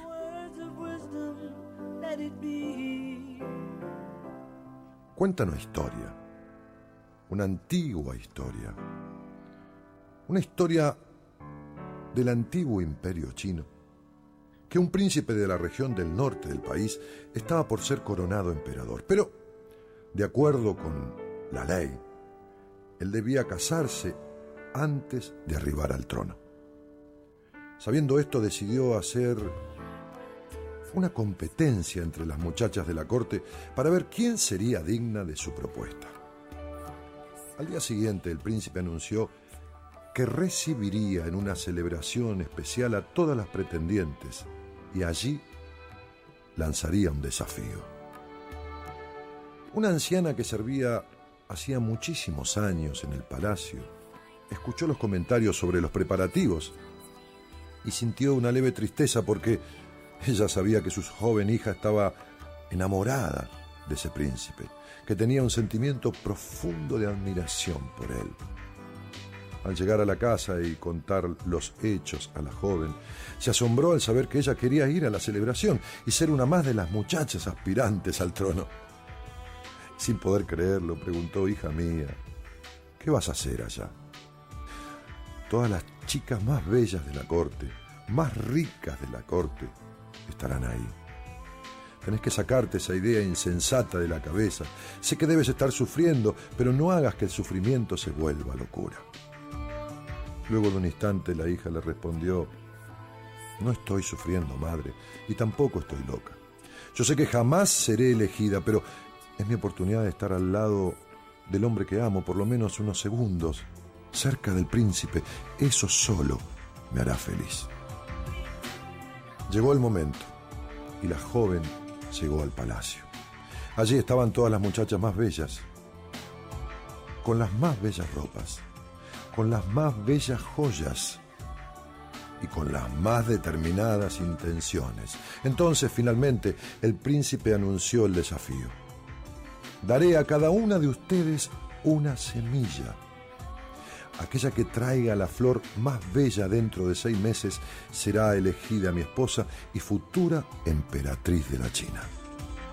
La propuesta del príncipe seguía las tradiciones de aquel pueblo, que valoraba mucho la especialidad de cultivar algo, sean flores, sean costumbres, sean amistades, relaciones. El tiempo pasó y la dulce joven, como no tenía mucha habilidad en las artes de la jardinería, cuidaba con toda paciencia y ternura su semilla, pues sabía que si la belleza de la flor surgía como su amor, en realidad tenía una, aunque sea una posibilidad de obtener un resultado. Pasaron 3 meses y nada brotó.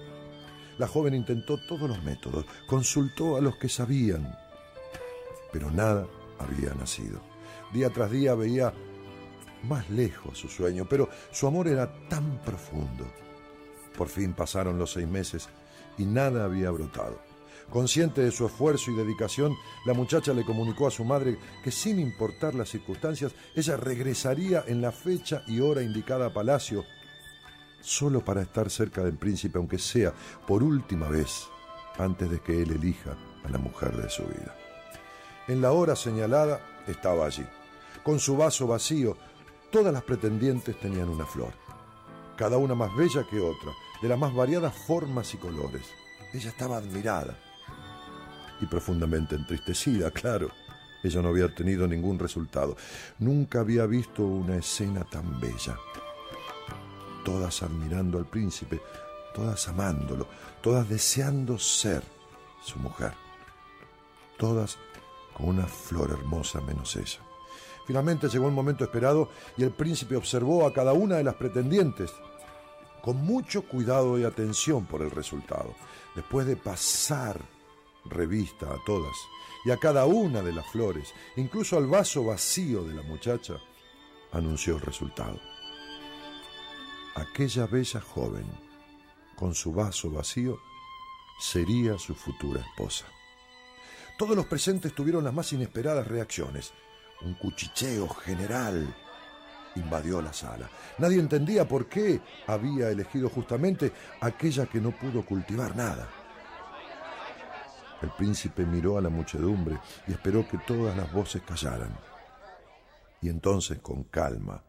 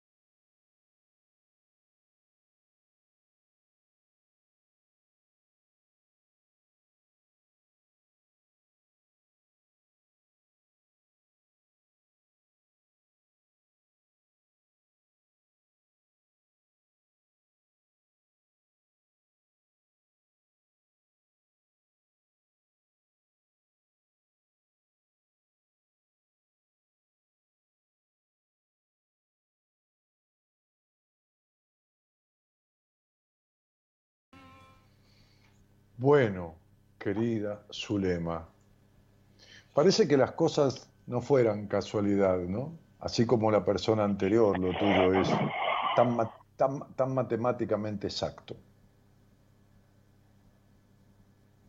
Tan matemáticamente exacto. Vos hubieras ido a comprar la mejor planta con la mejor flor más exótica, con la orquídea más cara, y hubieras llevado eso pretendiendo lograr la aprobación del príncipe, cuando en realidad todas las semillas eran estériles y ninguna podía crecer.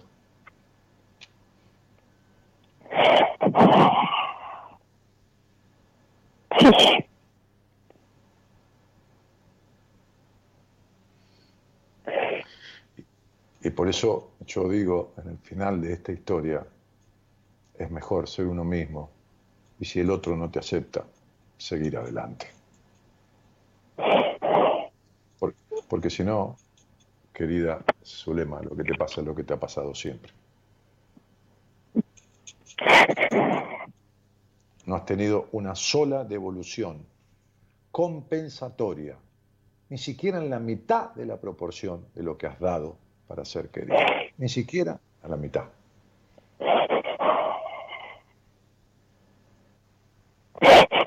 No. No. Es como si siempre hubieras ido a comprar un kilo de pan y cuando llegabas a tu casa no tenías ni medio kilo en la bolsa. Y hubieras pagado por el kilo. Entonces has dado, pero has dado de la mejor manera que se puede dar para no recibir. Que has dado para ser retribuido. Has dado traicionándote a vos misma. Has puesto cara de feliz, has puesto cara de contento, o has acompañado donde, si tuvieras libertad de decidir, verdadera confianza en vos, no hubieras acompañado, no hubieras concedido ni nada que se le parezca. Y a veces lo has hecho de una manera más caprichosa, ¿no? De una manera casi obsesiva, te diría. ¿Viste?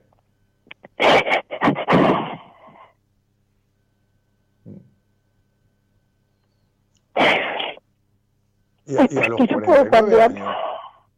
¿Cómo, Negrita? No te escuché. ¿Por qué no puedo cambiar? ¿Y cómo vas a cambiar?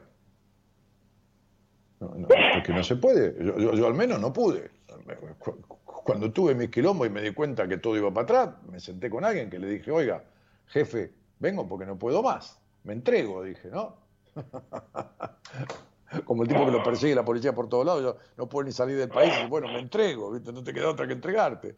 Y bueno, yo que me creía el rey de Prusia y el conde de Capulcara, fui y me entregué mansito, me senté ahí y me banqué el soy un boludo, no puedo más. ¿Qué voy a hacer? ¿Entendés? ¿Cómo vas a arreglar esto si no sabés ni de dónde viene? Si no sabés ni por qué. Si no sabés... A ver, si nunca fuiste escuchada en la infancia, el mandato, la orden, es no serás escuchada. Entonces vos nunca te escuchaste porque estás cumpliendo la orden. Si nadie te escuchó en la puta vida, ¿por qué alguien te va a escuchar si vos no arreglás eso que te dejó toda tu infancia? Entonces nunca te sentiste escuchada en la puta vida de Dios. Sobre todo por los hombres. Pero ¿cómo no lo podés arreglar? Pero es que porque no sabés mi vida. ¿Cómo no puedo arreglar, qué sé yo, no sé qué? La moto, tengo una scooter ahí, el coche que no arranca. ¿Y cómo no la puedo arreglar? Ni quiero. En un momento hacemos un remolque que se lo lleva el mecánico y que la arregle, qué sé yo. Porque no sabés. ¿Por qué tenés que saber arreglar esto? Sin embargo, te metiste a querer arreglarle la vida a un montón de gente.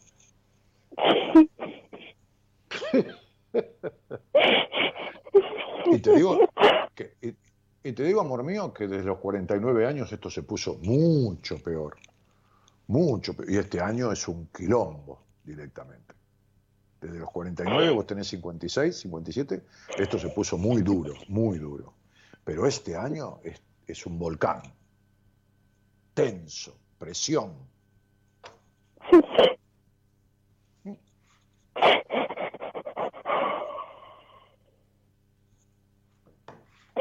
No aguanto. Sí, está bien, mi amor, pero... Estoy con una depresión terrible, no salgo de mi pieza. Y bueno, a veces hay que tocar fondo. ¿Qué va a hacer? Yo no fui tan inteligente como para darme cuenta antes. Yo toqué fondo en mi vida mal, muy, muy mal, en todos los aspectos. Fui entregado a un tipo que ni conocía y que me recomendaron. Y bueno, nada, me senté ahí, me cayó bien y me quedé un tiempo largo. En no puedo más es una mentira. No podés más de la manera que querés poder. Porque es querer poder con todo. Y lo lamento, chiquita. Nadie puede contarlo.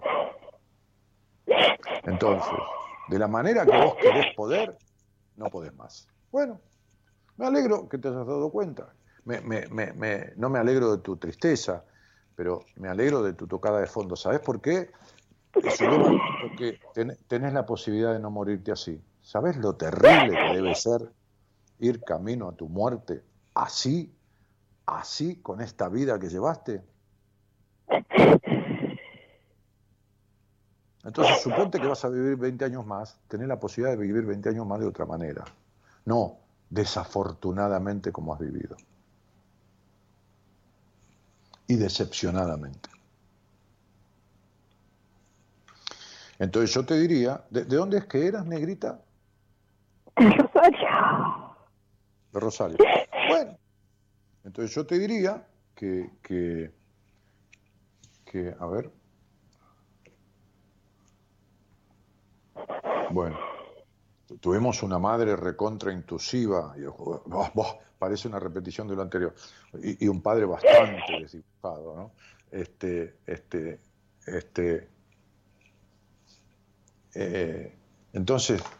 sigue siempre intrusiva, sigue más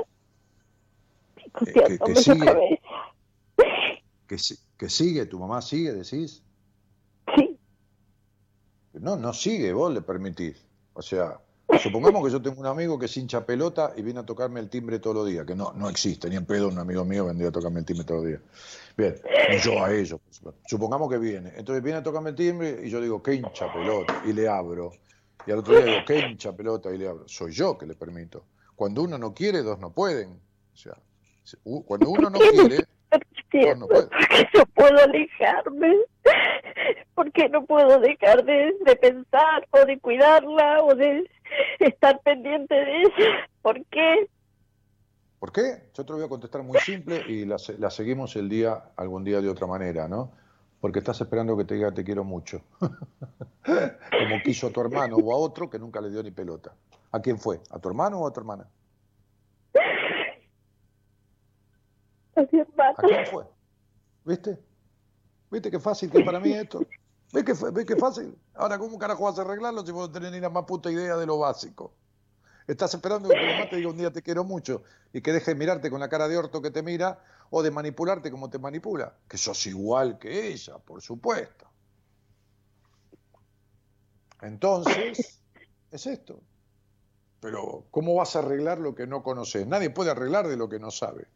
Entonces, el principio básico por el cual estás ahí, no lo conoces. Después hay un montón más de cosas. Pero esta es la razón y la causa. Entonces estás entregando tu vida entera para escuchar algo que quiero mucho de tu mamá. Pero me cago en la vieja de mierda esa, que se cague muriendo. Así se libera a ella, que fue una infeliz toda la vida, porque fue una mina infeliz toda su puta vida. Bien melancólica y bien dramática, igual que vos. Dramática, melancólica e infeliz.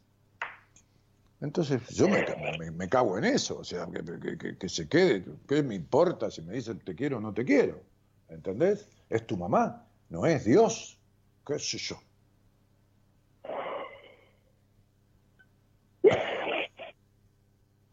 Es la realidad, mi vida. Me hace sacrificar tu vida para que una señora te diga te quiero. Ya no es tu mamá. Tu mamá dice en el registro civil, la partida, vos sos una mujer de 57 años, ya no es tu mamá. Vos sos una señora y ella es otra señora. Es como una señora cualquiera. Mirá lo que te voy a decir, vos sos una mujer grande y cerramos esto. No pudiste nunca, te lo voy a decir con las palabras claras, ¿viste? Como si estuviéramos en Rockefeller ahí tomando algo. No pudiste nunca ni coger en libertad con tu mamá. Siempre tuviste la mirada de tu mamá en la nuca diciendo, puta de mierda, ¿qué estás haciendo? Ni siquiera eso. Y te lo digo clarito para que te quede clarito. Imagínate si vos vas a poder arreglar algo. Zule, no me entristecen estas lágrimas. En el mejor sentido de la palabra, me alegran porque necesitabas un despertar de una vez por todas. Basta ya. Una vez por todas. Basta ya de este trabajo de víctima, así como tu madre ha trabajado de víctima y ha manejado desde el poder y desde la victimización toda la vida. Toda la vida ha manejado así.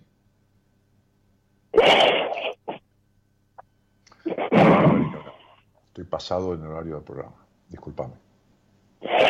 Gracias, doña. De nada, querida. Vamos. Un beso. Vamos, Gerardo. Chao. Beso, cariño grande, querida. Chao.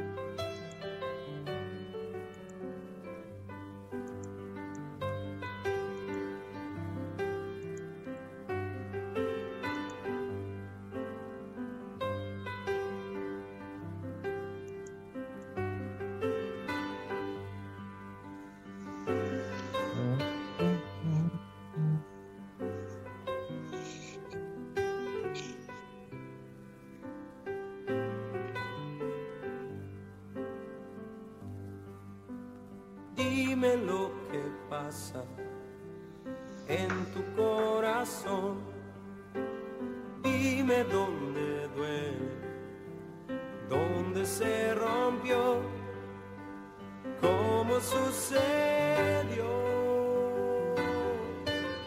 Dímelo, dime si ha cambiado tu imaginación. Sueño anhelado, el sonido de tu voz, dime si cambió. Dímelo, dime si serás el mismo hasta mañana, dime si será lo mismo el día de hoy, sí. Si en cada respuesta hay una pregunta interior, dime si ese que me mira sigo siendo yo.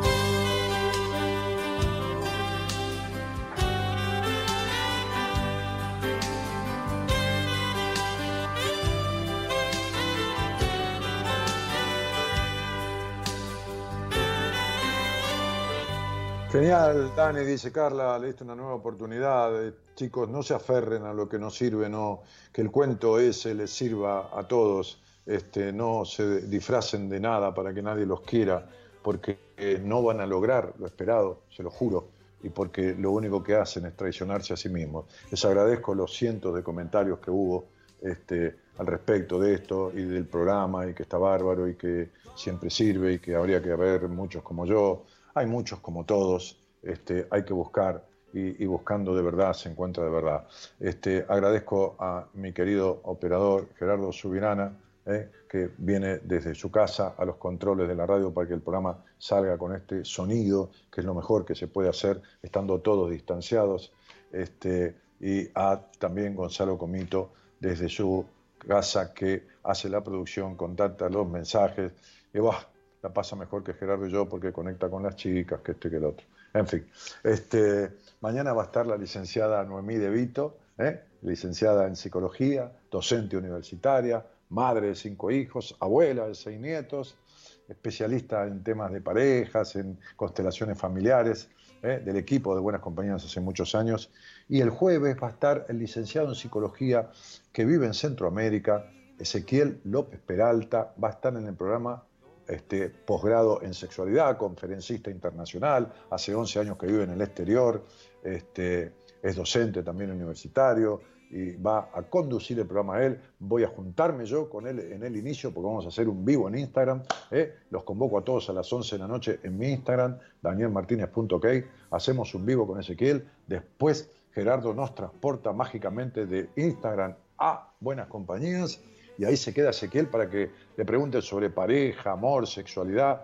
Por favor, les pido que me hagan quedar bien, que participen del programa, que le pregunten cosas, que salgan al aire, que no encuentre en los oyentes de Buenas Compañías a una audiencia timorata, a una audiencia tímida, retraída y ausente. No, que encuentre participación. Háganme quedar bien, porque yo sé que saben y que se animan. Así que el jueves Yo voy a acompañar a Ezequiel también en la puesta en el aire después del vivo que vamos a hacer. Recuerden que mañana, hoy martes, ya a las 10 de la noche, hago un vivo en mi Instagram también, danielmartinez.ok, con el Tano Mariano Coraza, en una entrevista mano a mano, de reportero a reportado. A reporteado, no reportado.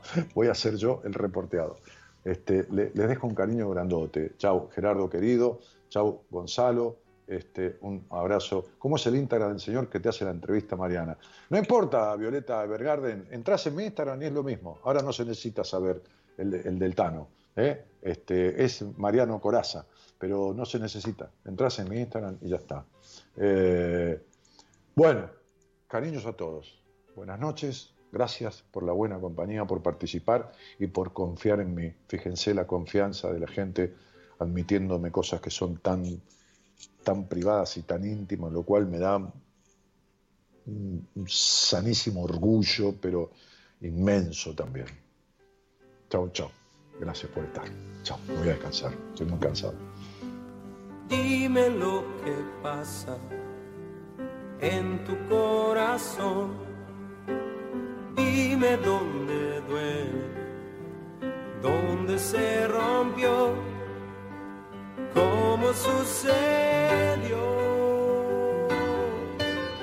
Dímelo, dime si ha cambiado tu imaginación, tu sueño anhelado, el sonido de tu voz. Dime si cambió.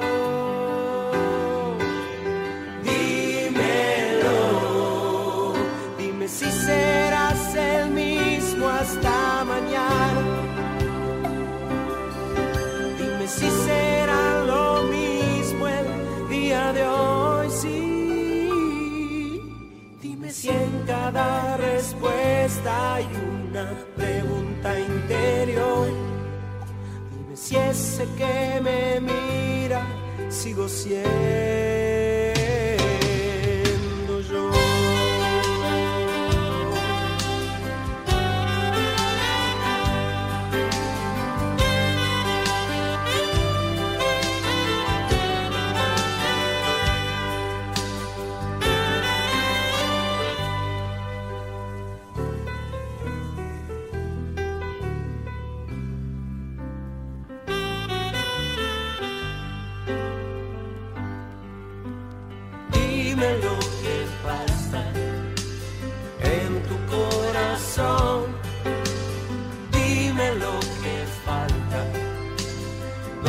Se perdió, ¿cómo sucedió?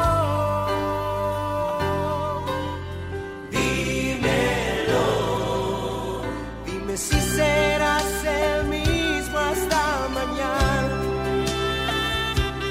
dime si será lo mismo el día de hoy. Dime si en cada respuesta hay una pregunta interior. Dime si ese que me mira sigo siendo yo.